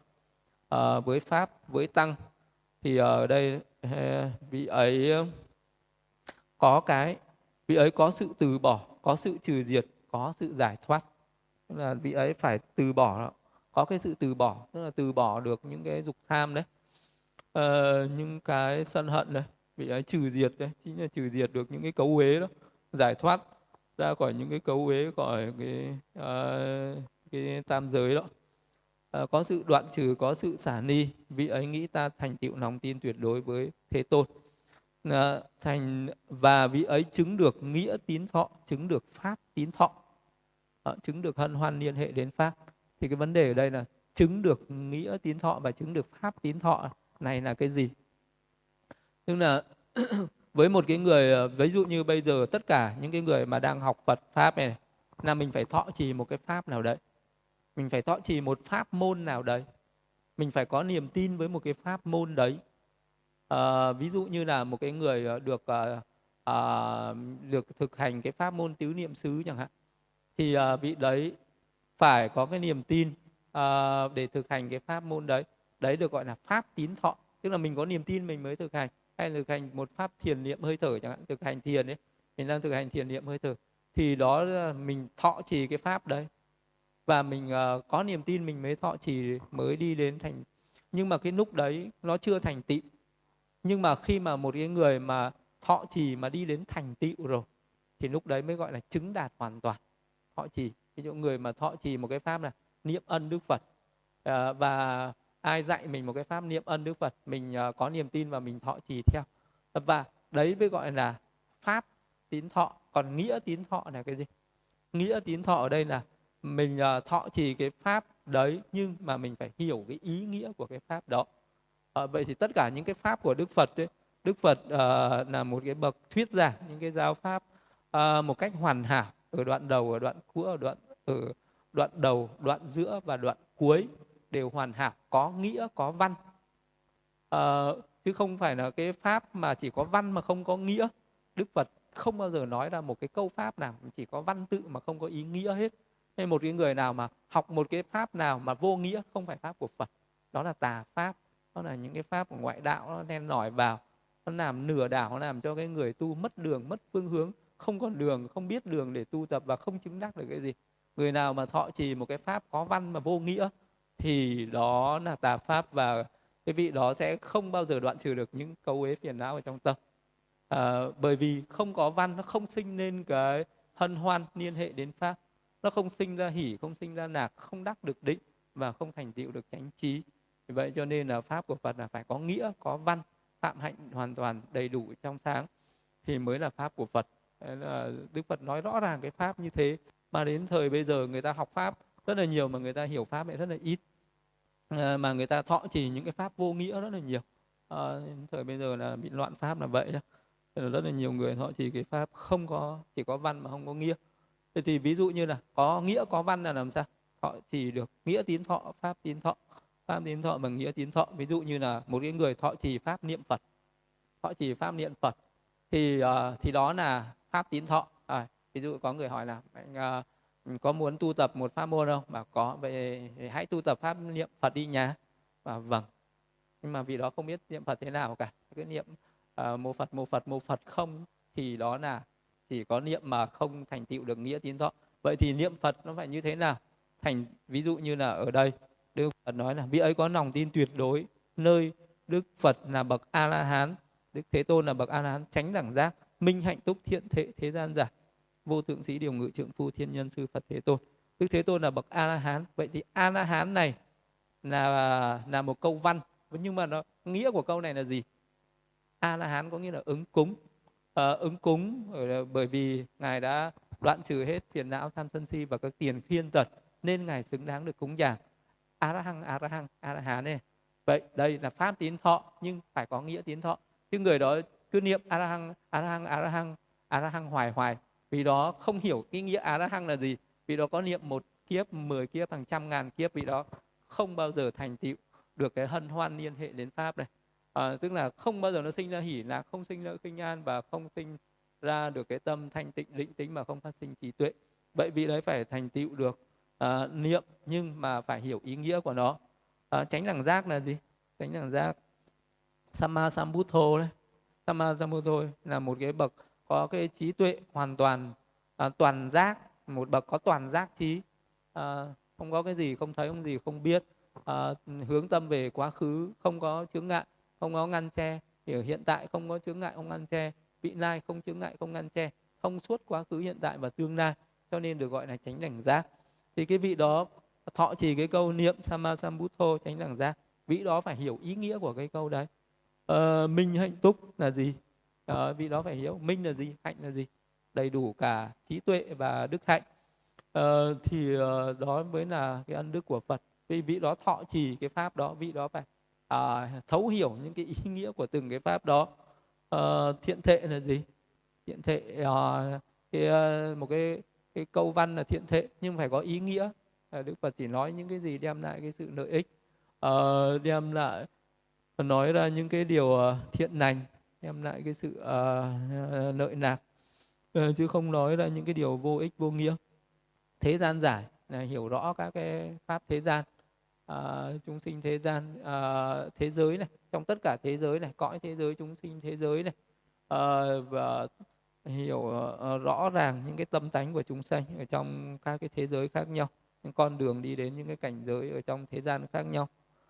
Vô thượng sĩ điều ngự trượng phu cũng phải có ý nghĩa của cái câu đó bậc điều phục những người bậc những cả những người có điều phục. Thiên nhân sư là bậc thầy của trời người. Phật là bậc giác ngộ chân lý tứ thánh đế. Thế tôn là cái bậc hoan, may mắn thừa tự những cái phương này. Thì, thì uh, một cái vị đấy thọ trì một cái pháp nào vị đó phải uh, thông suốt cái ý nghĩa của cái pháp đấy. Uh, chứ uh, một cái người mà thọ trì cái pháp vô nghĩa ví dụ như là vị đó uh, niệm phật nhưng mà niệm một cái câu không có ý nghĩa gì cả thì là vị đó uh, chỉ thọ trì ờ, pháp mà không thọ trì nghĩa. Thì uh, nó là vô ích. Hay là có rất là nhiều những cái bài kinh có có thể là mình tụng thuộc nào những cái bài kinh đó giống như người tụng thần chú không hiểu ý nghĩa mù mờ u mê. À, thì đó là vị đó thọ chỉ pháp mà không có nghĩa. Nó không có nghĩa nó không hiểu gì cả thì tâm làm sao nó hoan hỉ được? Không có hoan hoan thì nó không có hoan hỉ không có hoan hỉ không có khinh an không không có an thì không có định tĩnh không định tĩnh thì không có trí tuệ.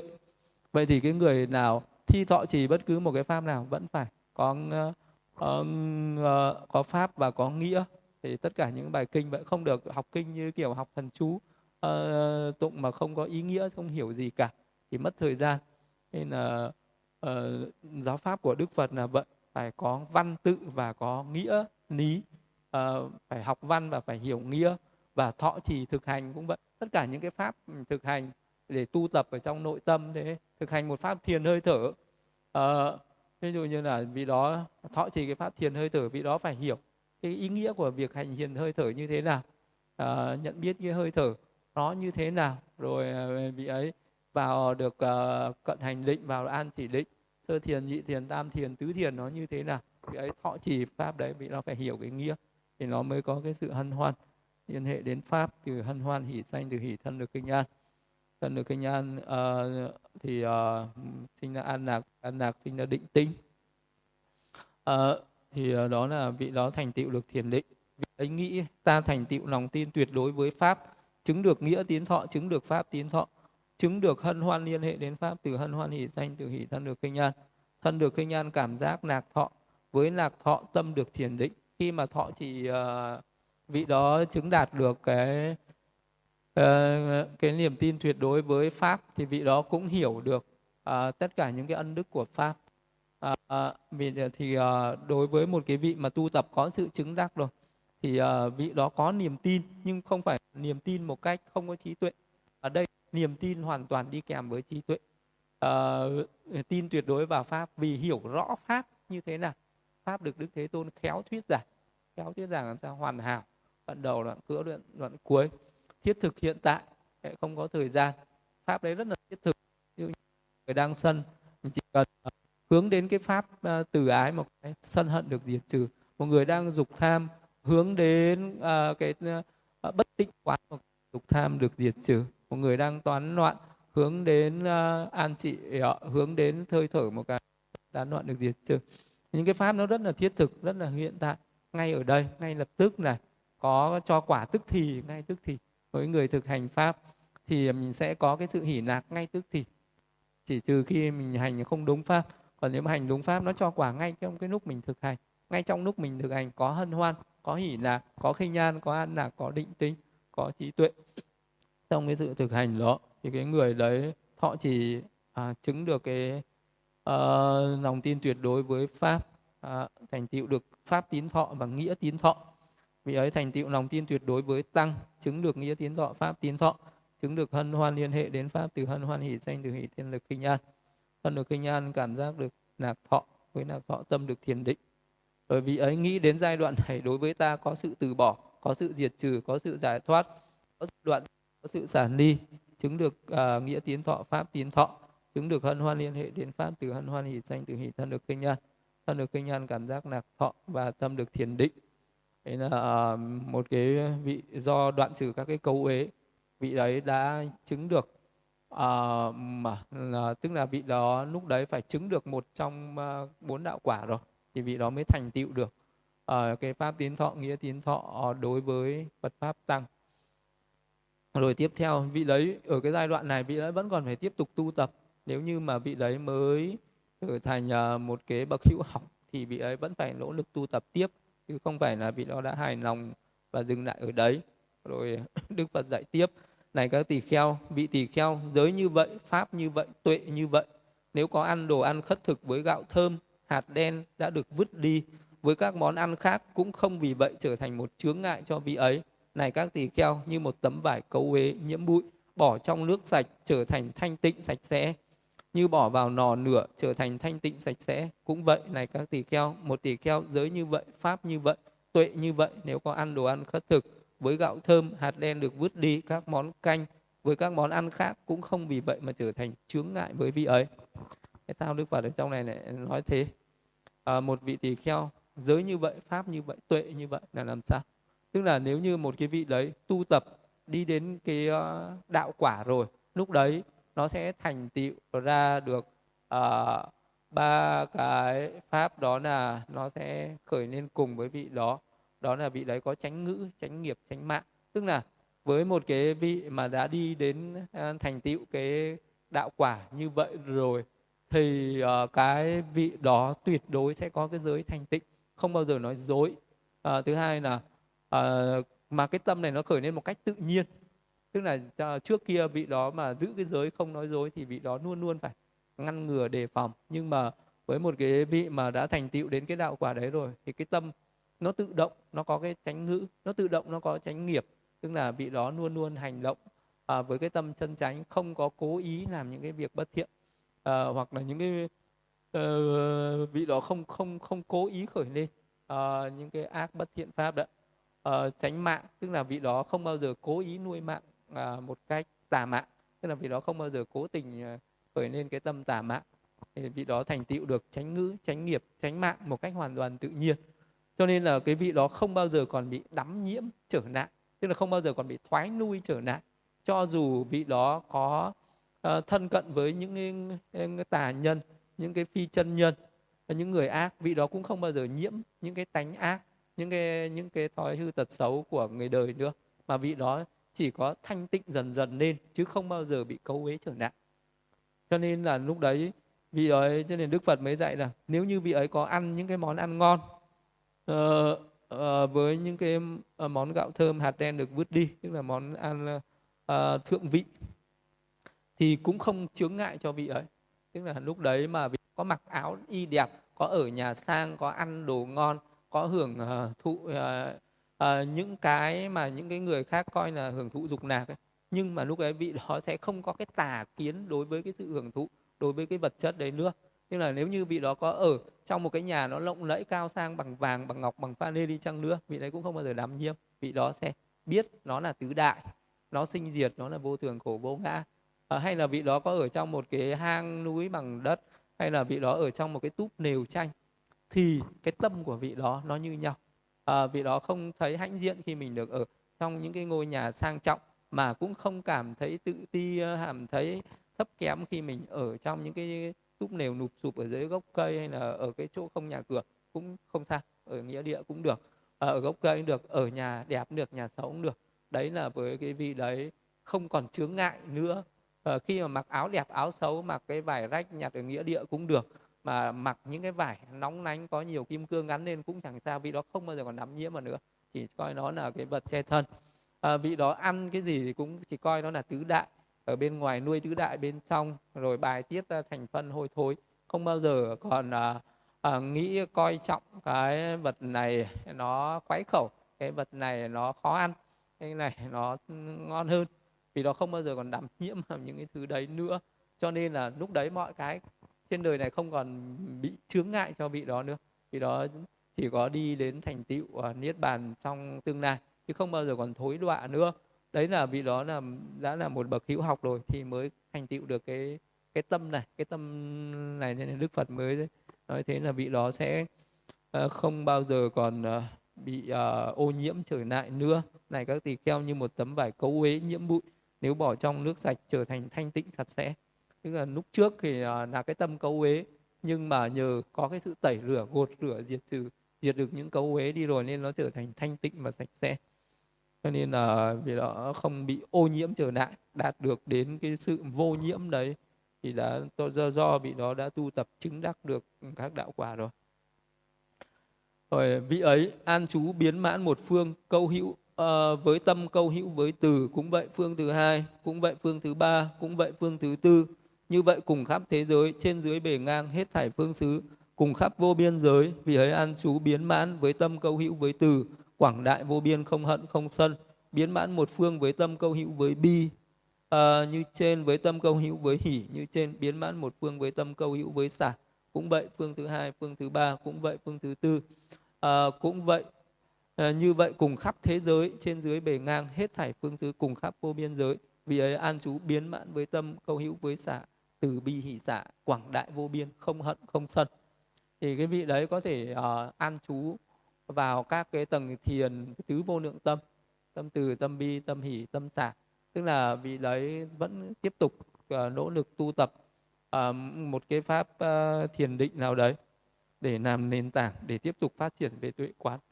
Là à, lúc đấy mặc dù vị đấy tu tập đến cái giai đoạn đấy rồi vị đấy vẫn chưa dừng cái sự tu tập lại vẫn tiếp tục thực hành những cái pháp thiền. À, mà ở trong này thì đức phật dạy là vị đấy thực hành pháp thiền tứ vô lượng tập từ bi hỷ xả đấy vào các cái, cái tầng thiền sơ thiền nhị thiền tam thiền tứ thiền à, tâm từ tâm bi tâm hỷ tâm xả đấy rồi tiếp tục. Vị ấy có à, vị ấy biết có cái này có cái hạ nhiệt có cái cao thượng có sự giải thoát vượt qua các tưởng do biết như vậy thấy như vậy tâm được giải thoát khỏi các dục nậu tâm được giải thoát khỏi hữu nậu tâm được giải thoát khỏi vô minh nậu đối với tự thân giải thoát chi kiến khởi nên ta đã giải thoát. Sanh đã tận phạm hạnh đã thành những việc cần làm đã làm. Không còn trở nuôi trạng thái này nữa. Này các tỳ kheo tỳ kheo ấy được gọi là tỳ kheo đã tắm rửa với sự tắm rửa của nội tâm. Những cái giai đoạn này thì vị đấy tiếp tục uh, tiếp tục quán xét tiếp tục thực hành tư duy thiền quán. Vị ấy biết là có cái này có cái hạ nhiệt có cái cao thượng ờ, có cái gì là có cái hạ nhiệt có cái cao thượng. Ờ, ví dụ như cái tâm này nó có những cái tâm hạ nhiệt nó có những cái tâm cao thượng. Ờ, và ờ, có sự giải thoát khỏi các tưởng. Ờ, thì ờ, các tưởng ở đây là cái gì? Tức là ví dụ như là ở trong cái ờ, bài kinh đầu tiên pháp môn căn bản của tất cả các pháp thì ờ, đức phật nói là cái kẻ vô văn phàm phu đấy tưởng chi địa đại là địa đại tưởng chi uh, thủy đại là thủy đại tưởng chi hỏa đại phong đại tức là tưởng chi đất nước nửa gió này. À, vị ấy tưởng chi như vậy cho nên vị lấy dục hỉ đối với địa đại thủy đại hỏa đại phong đại. Rồi là tưởng chi chúng sinh là chúng sinh tưởng chi uh, uh, chư thiên là chư tiên tưởng chi phạm thiên là phạm thiên. Rồi vị ấy có cái dục hỉ đối với cái coi đấy. Thì tất cả những cái chúng sinh những cái người mà chưa giác ngộ thì đều đang sống với tưởng chi à, những ai mà chưa thực hành được thiền tuệ thì đang sống với tưởng chi. Ví dụ như mình cái thân này là thân nam muộn. À, nó là sắc là thọ là tưởng là hành là thức. Nhưng mà mình đặt tên cho cái thân này người này tên a tên b tên c này. Thì uh, mình tưởng rằng cái tên đó là thân đấy là tưởng chi. Mình tưởng mình không phân tích ra được những cái đất nước nửa gió ở trong đấy. Mình tưởng uh, đây là người đẹp. Mình uh, thấy cái người này mình đấy là người này đẹp đấy là tưởng người này xấu là tưởng chi. À, người này già người này trẻ đấy là tưởng chi mình đây là con người là tưởng chi đây là con trâu con bò đây là chư thiên phạm thiên đều là tưởng chi hết. Vì mình không phân tích ra được cái sự thật tột cùng chân đế của tất cả các pháp. Khi mình phân tích ra được cái thân này nó có đất nước nửa gió thì mình có tuệ chi về cái thân đó. Mình thấy được những cái nhân nó sinh ra cái thân này. À, cái ờ, sự à, à, mình thấy được cái tính vô thường khổ vô ngã trên cái thân này thì đấy là mình có cái sự thắng chi đối với cái thân đó mình thấy được ờ, mình hiểu rõ ra được cái sự vô thường của vô ngã đó mình có thể thành tựu được cái sự nhiễu chi. Tức là một cái người mà chưa phân tích ra được cái, cái sắc ờ, và cái danh chân đế thì vị đó là đang sống ở trong các cái tưởng. À, vậy thì một cái người vượt qua được các cái tưởng đấy thì cái vị đấy phải thực hành cái pháp thiền tuệ dùng cái dùng cái tâm có định đấy. Ví dụ vị đó nhập vào các cái tầng thiền tâm từ bi hỷ xả này cũng được hay nhập vào cái, một cái tầng thiền nào đấy cũng được. Sau đó vị đó suốt ra vị đó mới phân tích cái tứ đại ở trên thân này. À, vị đó phân tích ở trên mắt nó có những cái sắc uh, uẩn sắc uh, pháp do nghiệp sinh do tâm sinh thời tiết vật thực sinh. Thì vị đó là là thắng chi vị đó thấy vô thường khổ vô ngã là nhiễu chi. Thì vị đó hiểu rõ ràng à, về cái sắc uẩn. Rồi là những cái thọ do nhãn xúc sinh thọ do nhĩ thọ do tỷ do thiệt do Ờ, do thân xúc uh, sinh do do ý xúc sinh thì vị đó thấy được những cái thọ đấy thì vị đó nó gọi là tuệ chi hay thắng chi. Rồi vị đó thấy được cái sự uh, vô thường của vô ngã của nó để vị nó thành tựu được nhiễu chi. Rồi cái tưởng cái hành cái thức ở sáu căn mắt tai mũi lưỡi thân ý như vậy thì lúc đấy vị đó mới vượt qua được các tưởng là thế. Vượt qua được các tưởng bằng cái tư duy thiền quán bằng cái tuệ minh sát bằng cái cái tâm có định mới tuệ chi, mới thắng chi, mới nhiễu chi. Cái thân năm uẩn rồi vị đó mới đoạn trừ được cái vô minh, đoạn trừ được tham ái, đoạn trừ được cái chấp thủ. Đối với cái sắc, cái thọ, cái tưởng, cái hành, cái thức, ở bên ngoài là của người khác, ở quá khứ, ở hiện tại, ở tương lai, ở xa, ở gần, thô tế, cao thượng, hạ nhiệt. Thì tất cả những cái ờ, năm uẩn đó thì mình đều có thể Ờ, uh, nhiễu chi được như vậy thì lúc đấy mới được gọi là vượt qua hoàn toàn các tưởng. Uh, không còn tưởng nữa thì lúc đấy chỉ còn trí tuệ giác ngộ uh, nó hiện khởi mà thôi. Uh, còn tưởng ở đây thì lúc đấy gọi là ảo tưởng mà tưởng chính là vô minh. Vậy cái người vượt qua hoàn toàn các tưởng chính là vượt qua vô minh vượt qua ảo tưởng vượt qua cái sự uh, thấy uh, và biết biết một cách sai lầm.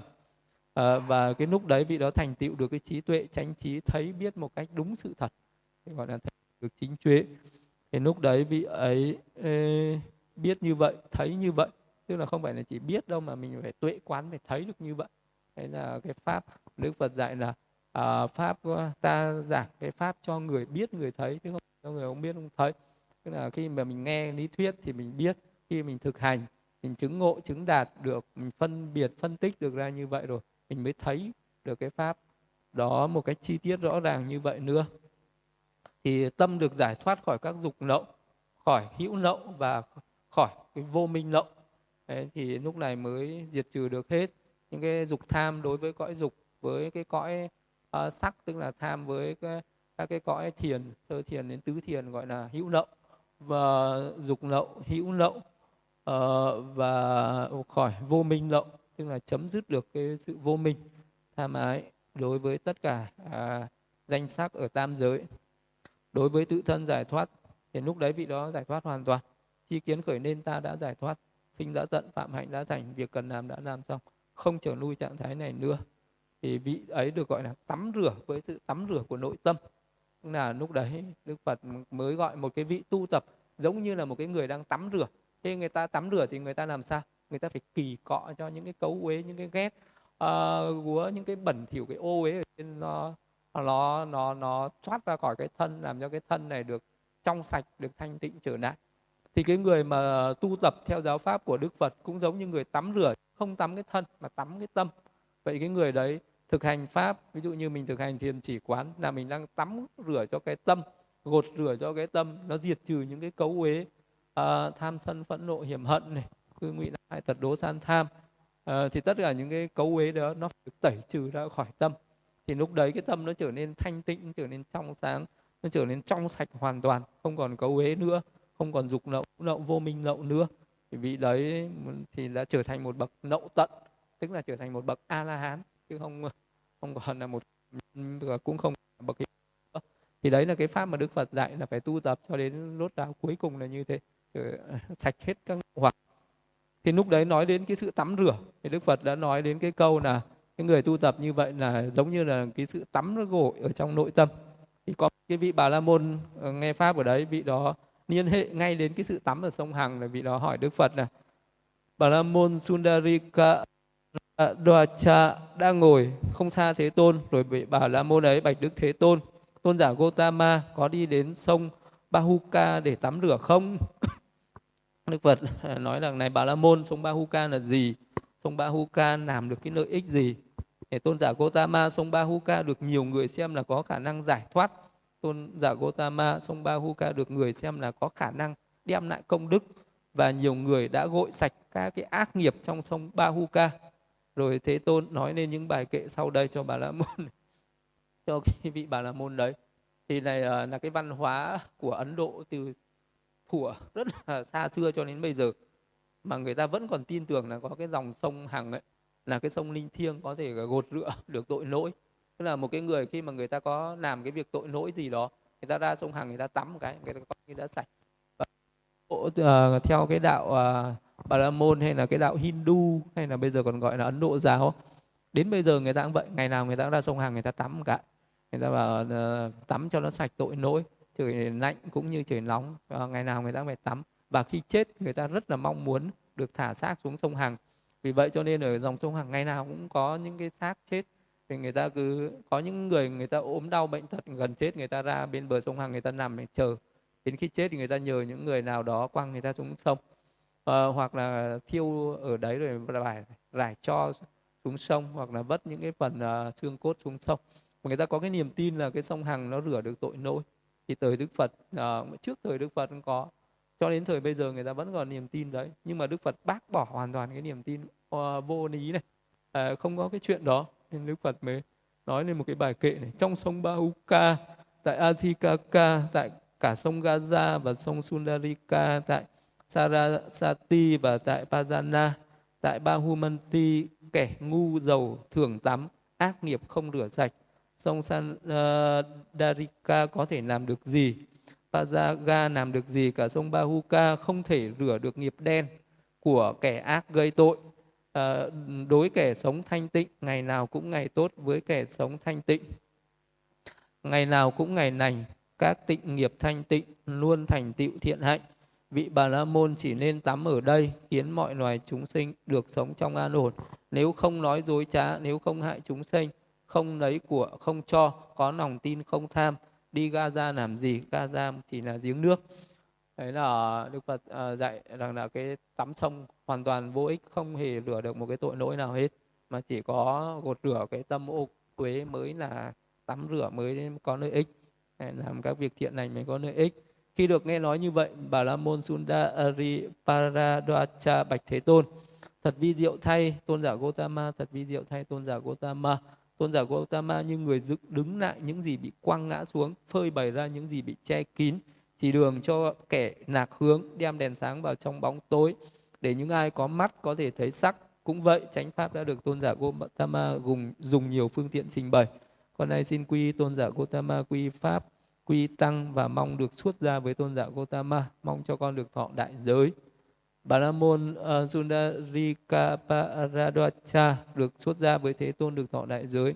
Trong thời gian ngắn sau khi thọ đại giới, tôn giả ấy sống độc cư không phóng dật nhiệt tâm tinh cần và không bao lâu chứng được thân chứng ngộ với thượng trí chứng đắc và an trú ngay trong hiện tại vô thượng cứu cánh phạm hạnh mà mục đích này các thiện nam tử xuất gia từ bỏ gia đình sống không gia đình vì ấy đã thắng trí sanh đã tận phạm hạnh đã thành những việc cần làm đã làm không còn trở nuôi trạng thái này nữa. Như vậy tôn giả ấy trở thành một vị a la hán nữa. Thế là chấm dứt cái bài kinh uh, ví dụ uh, tấm vải bài kinh uh, trung bộ bài thứ bảy trong trung bộ kinh. Là cái nội dung của cái bài kinh ví dụ tấm vải thì đức phật chỉ dùng cái tấm vải làm cái ví dụ cho một cái tâm. Uh, con người cũng giống như cái tấm vải cái tấm vải nó thanh tịnh. Uh, thì uh, mình sẽ được uh, uh, sinh về những cõi ăn lành tấm vải ô nhiễm thì sinh về cõi khổ đau. Biết trong cái luân hồi sinh tử nó là như vậy. Vậy nên là một cái người nào mình có cấu uế uh, thì mình phải gột rửa. Uh, giống như là một cái người nào có cái tấm vải ô uế thì mình uh, đem đi tẩy giặt thì nó sẽ thanh tịnh ra. Thì cũng vậy thì ai trên đời này trong cái luân hồi sinh tử cũng có những cấu uế. Cho nên cái con đường tu tập là để gột rửa để diệt trừ cái cấu uế đấy. Như một cái người giặt rũ uh, để làm cho cái tấm vải nó sạch sẽ như một cái người tắm gội để làm cho cái thân thể này nó được sạch sẽ. Thì như một cái người tu tập uh, là để gột rửa làm cho cái nội tâm nó được thanh tịnh. Khi nội tâm nó đã diệt trừ những cái cấu uế một cách hoàn toàn rồi như một cái tấm vải đã hoàn toàn thanh tịnh vô nhiễm rồi thì vị ấy sẽ chấm dứt hoàn toàn khổ đau và đi đến giác ngộ tuyệt đối. Cái bài nội kinh nội dung của cái bài kinh ví dụ tấm vải. Đây là hết.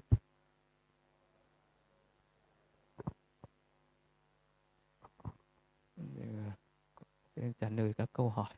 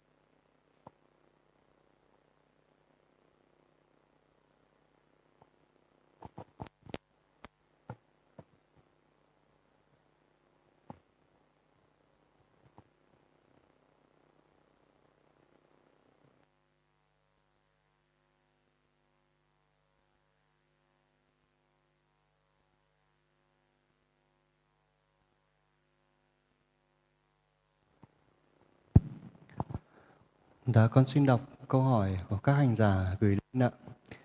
Câu hỏi của hành giả Hà Nguyễn. Kính Bạch Sư, người mua hàng mặc cả giá tiền thì có phạm giới trộm cắp do xin sỏ không ạ? Mua hàng, mua bán không không không phạm giới. Thì ờ, khi mình ờ, có cái ý gian lận rồi mình ờ, có cái cố tình lừa gạt gì đó thì mới phạm giới còn uh, cái sự mặc cả thì không phạm giới ha Dạ con xin đọc câu hỏi của hành giả Hạnh Tuệ. Thầy ơi, thầy có nhận đệ tử không ạ? Con muốn xuất gia với thầy ạ. Và nếu tương lai mới nhận thì con sẽ đợi từng đó năm ạ. À, nếu mà muốn xuất gia thì phải có một thời gian để tập sự tập sự uh, mà một năm hai năm gì đó rồi lúc đấy để cho cái trí nguyện nó chín mùi rồi lúc đấy mới xuất ra à, ờ, thì ờ, một cái vị tỳ kheo nào tu tập thì cũng phải có cái bổn phận trách nhiệm là truyền uh, những cái giáo pháp lại cho đời sau. Không có người nào mà lại uh, không có cái nhiệm vụ đó cả. Dạ con xin đọc câu hỏi của hành giả Anatta. Kính Bạch Sư, xin cho con hỏi về khái niệm tam thiên đại thiên thế giới có trong Phật giáo Nguyên Thủy không và được đề cập trong tài liệu nào ạ? Vượt khỏi phạm vi của các cõi vô sắc, liệu còn có những thế giới khác, nơi đó thuộc phạm vi gia hóa của các vị Phật khác không ạ? À, tam thiên đại thiên thế giới cái này là cũng nói à, ở trong những cái bài luận chú giải về các ân đức của Đức Phật những cái chú giải về ân đức của Đức Phật thì uh, nói về cái khả năng của Đức Phật có thể Đức Phật có thể mở rộng cái ánh sáng trí tuệ của mình đến 3.000 đại thiên thế giới. Thì ở đây mỗi một cái đại thiên thế giới này, ví dụ như là mình là một thế giới có 31 cõi, từ à, cái cõi địa ngục cho đến cái cõi phi tưởng phi vi tưởng xứ là 31 cõi. Thì đấy là một thế giới. Thì ở một 1.000 thế giới như vậy thì là được gọi là một tiểu thiên thế giới một triệu thế giới như vậy thì được gọi là một trung thiên thế giới. À, và một tỷ thế giới như vậy thì được gọi là một đại thiên thế giới. Đấy là một đại thiên thế giới là bằng một tỷ thế giới nhé vậy à, một nghìn đại thiên thế giới thì là bao nhiêu thế giới? Ba nghìn đại thiên thế giới là bao nhiêu?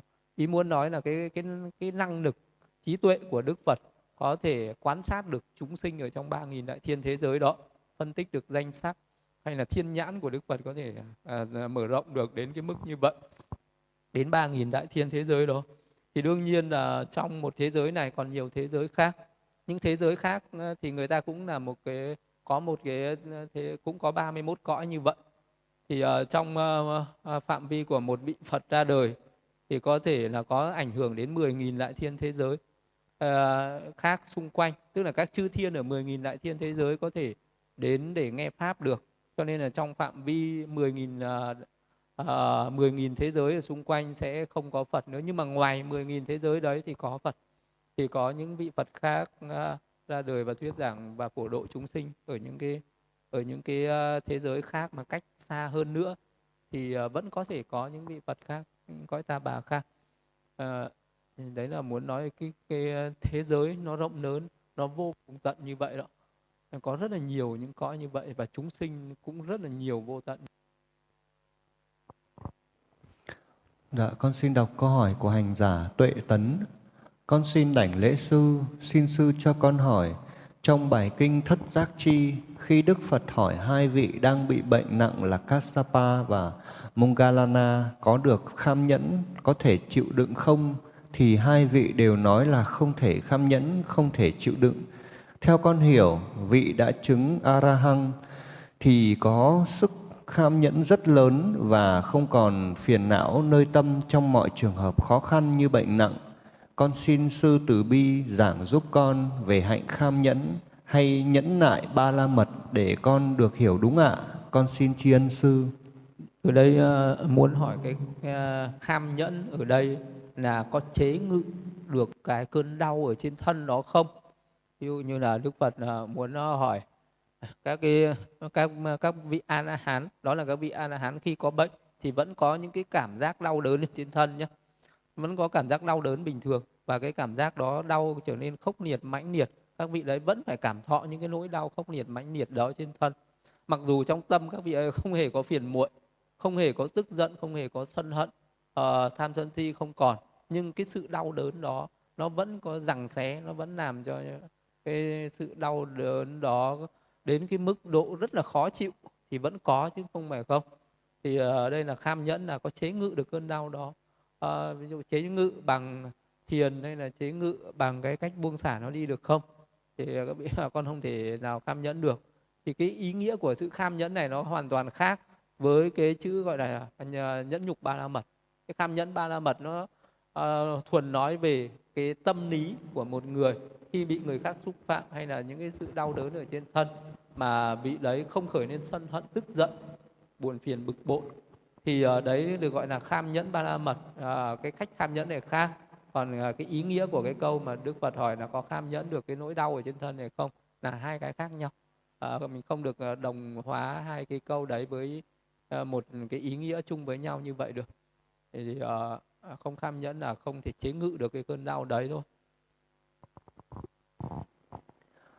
Dạ con xin đọc câu hỏi của hành giả Tịnh Đức ạ. Con kính đảnh lễ sư cho con xin hỏi một câu là khi con nghe một âm thanh như bước chân trong tâm xuất hiện hình ảnh một người nào đó vậy cho con hỏi thuộc vào tưởng nào ạ? Bên đấy uh, thì nghe âm thanh thì nó là thanh tưởng. Nhờ mình tưởng đến một cái hình tướng gì đấy thì là sắc tưởng. Mình tưởng đến âm thanh thì nó là thanh tưởng. Cái hương là hương tưởng vị tưởng xúc tưởng pháp tưởng. Khi mà ngay cái lúc đấy mình nghe nó tác động vào tai mình rồi mình nhận biết ra rằng đây là cái bước chân chẳng hạn. À, đây là cái tiếng động từ đâu đấy thì đấy là cái thanh tưởng rồi nhưng mà sau bây giờ mình ngồi mình nhớ lại sau cái khoảnh khắc đấy mình ngồi mình tưởng nhớ lại thì lúc đấy nó là ý tưởng. À, thì ờ, nó ừ, là sáu sáu cái tưởng thôi. Tưởng về sắc về thanh về hương về vị về xúc về pháp. À, về à, thì gọi là ý tưởng hay là pháp tưởng cũng thế. Dạ, con xin đọc câu hỏi của hành giả Thu Ba. Dạ, con kính thưa sư, ở trong đoạn kinh hết thảy phương xứ, cùng khắp vô biên giới, vị ấy an trú biến mãn với tâm câu hữu với từ, quảng đại, vô biên, không hận, không sân, là ám chỉ điều gì ạ? Nếu một vị thực hành thiền tâm từ bằng cách rải tâm từ ra khắp các phương hướng mà không hướng đến một đối tượng chúng sinh nhất định nào thì có được không ạ? Cái này ạ, vị ấy với tâm câu hữu với từ quảng đại vô biên không hận bông sân à, cùng khắp thế giới cùng khắp vô biên giới ở đây là cùng khắp chúng rải tâm từ đến chúng sinh ở cùng khắp thế giới này ví dụ chúng sinh ở uh, trên cái quả đất này chúng sinh ở cõi địa ngục chúng sinh ở cõi thiên giới cõi phạm thiên rồi chúng sinh ở các thế giới khác.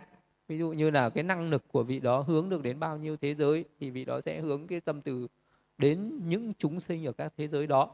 À, có thể vị đó hướng đến 10 thế giới 100 1000 100 ngàn thế giới. À, bình thường mà có thể hướng được 100 ngàn thế giới với một vị đại à, với một vị đại thanh văn chẳng hạn. Vị đó có thể hướng được nhiều hơn. Giống như Đức Phật thì ờ, có thể hướng được đến 3.000 đại thiên thế giới là vậy. Nhưng mà đây là hướng đến chúng sinh ở các thế giới đó chứ không phải là chỉ là cái không gian không cái tâm từ không bao giờ ờ, lại hướng đến một đối tượng không có chúng sinh. À, tâm từ phải à, hướng đến chúng sinh.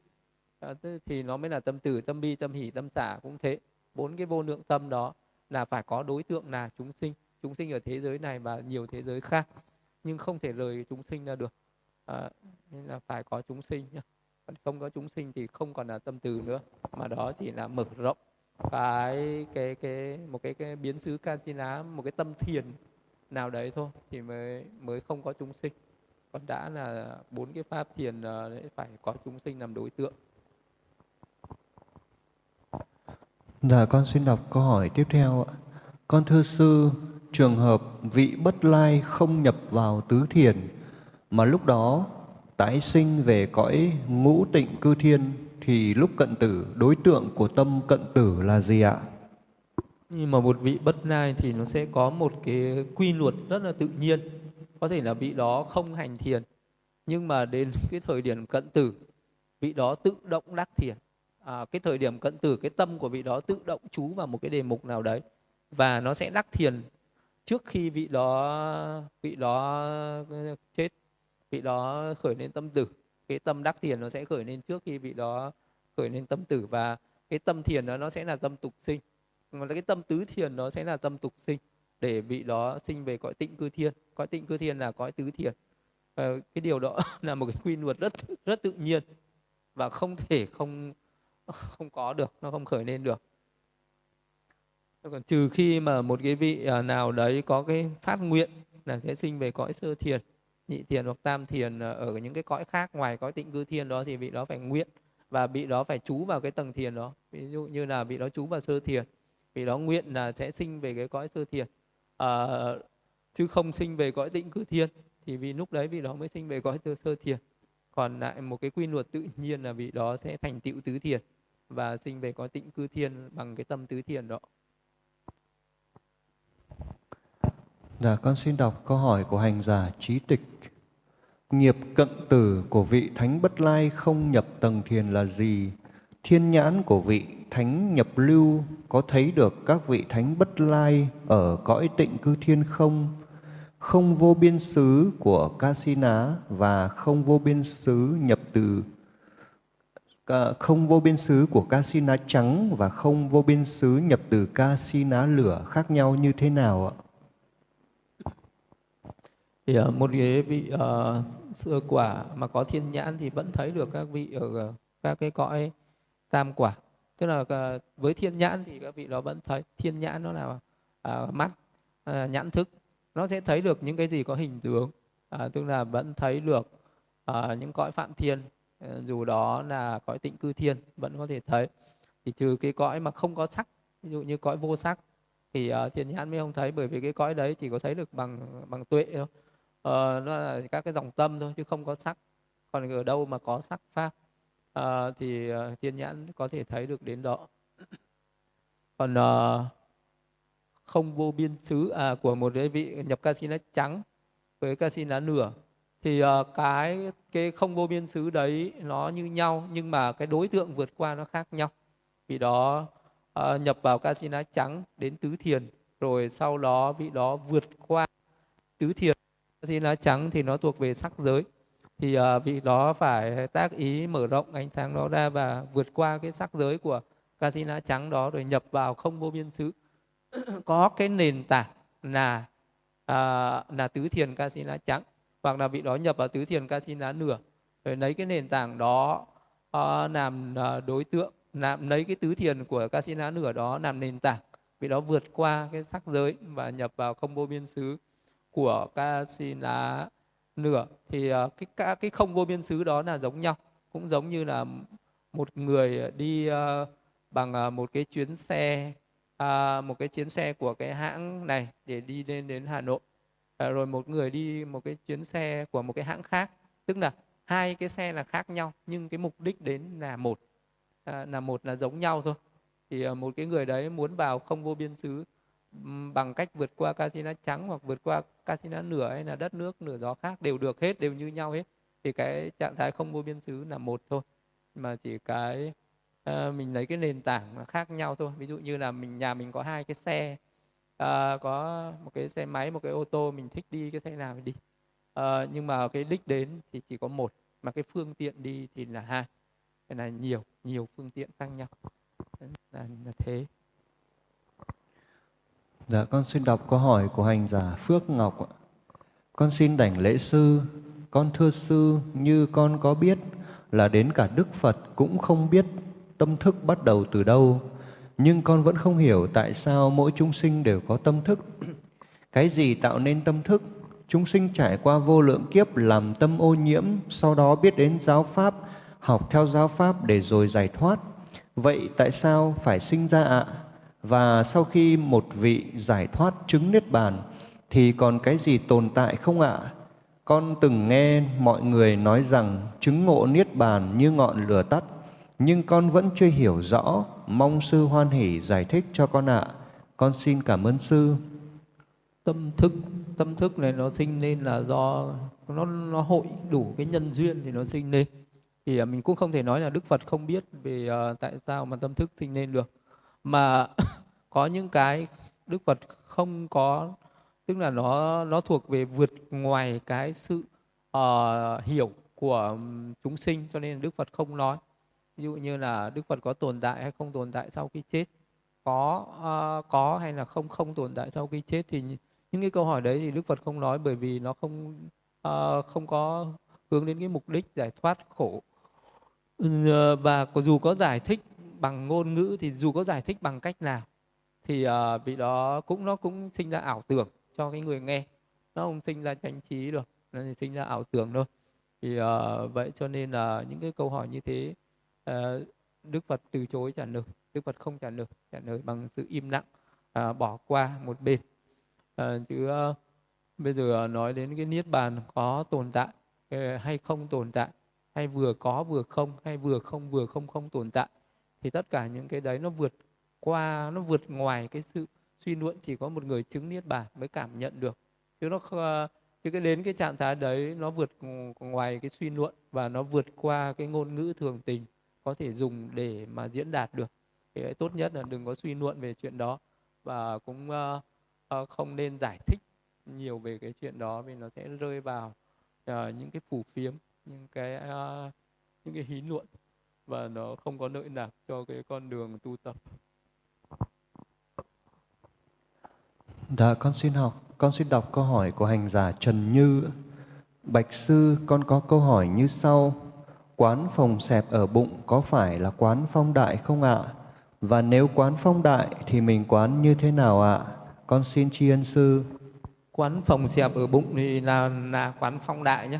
Đấy không phải là hơi thở đâu mà đấy là phong đại. Thì mình phải nương vào hơi thở thì mình mới thấy được cái hơi thở đi vào nó phồng lên hơi thở đi ra nó xẹp xuống thì uh, cái cái cách quán ở đây là mình có thể quán là uh, đẩy đẩy đẩy đẩy hoặc phồng xẹp phồng xẹp quán như vậy nhưng mà để mình thấy cái đặc tính của cái phòng đẹp đấy đặc tính của cái tính đẩy của gió đấy mình hiểu ra là gió nó có cái tính đẩy đẩy. Ví dụ như là uh, trong cái bụng mình khi uh, nó cứ phòng lên xẹp xuống nó là cái tính đẩy. Nó giống như là mình có thể để tâm ở trên đỉnh đầu cái hơi thở đi vào uh, cái cái đầu mình nó hơi cúi xuống hơi thở đi ra nó hơi có cái sự rung rung ở trên đỉnh đầu. Cái đấy nó cũng là tính đẩy của gió. À, giống như là mình đưa chân đi đưa cái chân cái tay đi nó có cái tính nâng nâng tính đẩy đó. Ờ, thì uh, mình quán để cho cái tâm của mình nó bắt được vào cái tính đẩy đó. Thì là cái tâm của mình nó định tĩnh trên một cái phong đại rồi sau đó mình lại phải tập đến các cái tính khác nữa. Cứng thô nặng mềm mịn nhẹ nước chảy dính lửa nóng lạnh gió đẩy gió nâng. 12 cái đặc tính đấy cùng được tu tập thì mình sẽ đắc được cận hành định của thiền tứ đại. Khi mà đắc được cận hành định của thiền tứ đại mình sẽ phân tích ra được các cái sắc chân đế uh, các cái sắc pháp ở sáu căn. 28 loại sắc. À, thì ờ, đấy là một cái người tu tập đến thiền tuệ tuệ chi sắc. Rồi sau đó mình ờ, phân tích ra danh danh sắc. Thì đấy là bước đầu để đi vào thực hành thiền tuệ thực hành thiền quán. Thì sẽ quán cái tính tứ đại đó. Thì cái thực hành thiền thì sẽ có từng bước từng bước phải thực hành.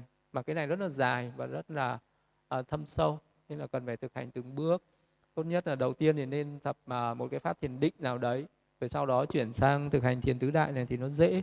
Còn đi thẳng vào thiền tứ đại thì cũng được. Nhưng mà rất là khó, đòi hỏi mình phải công phu, rất là thâm sâu, rất là lâu dài thì mới chứng đắc được.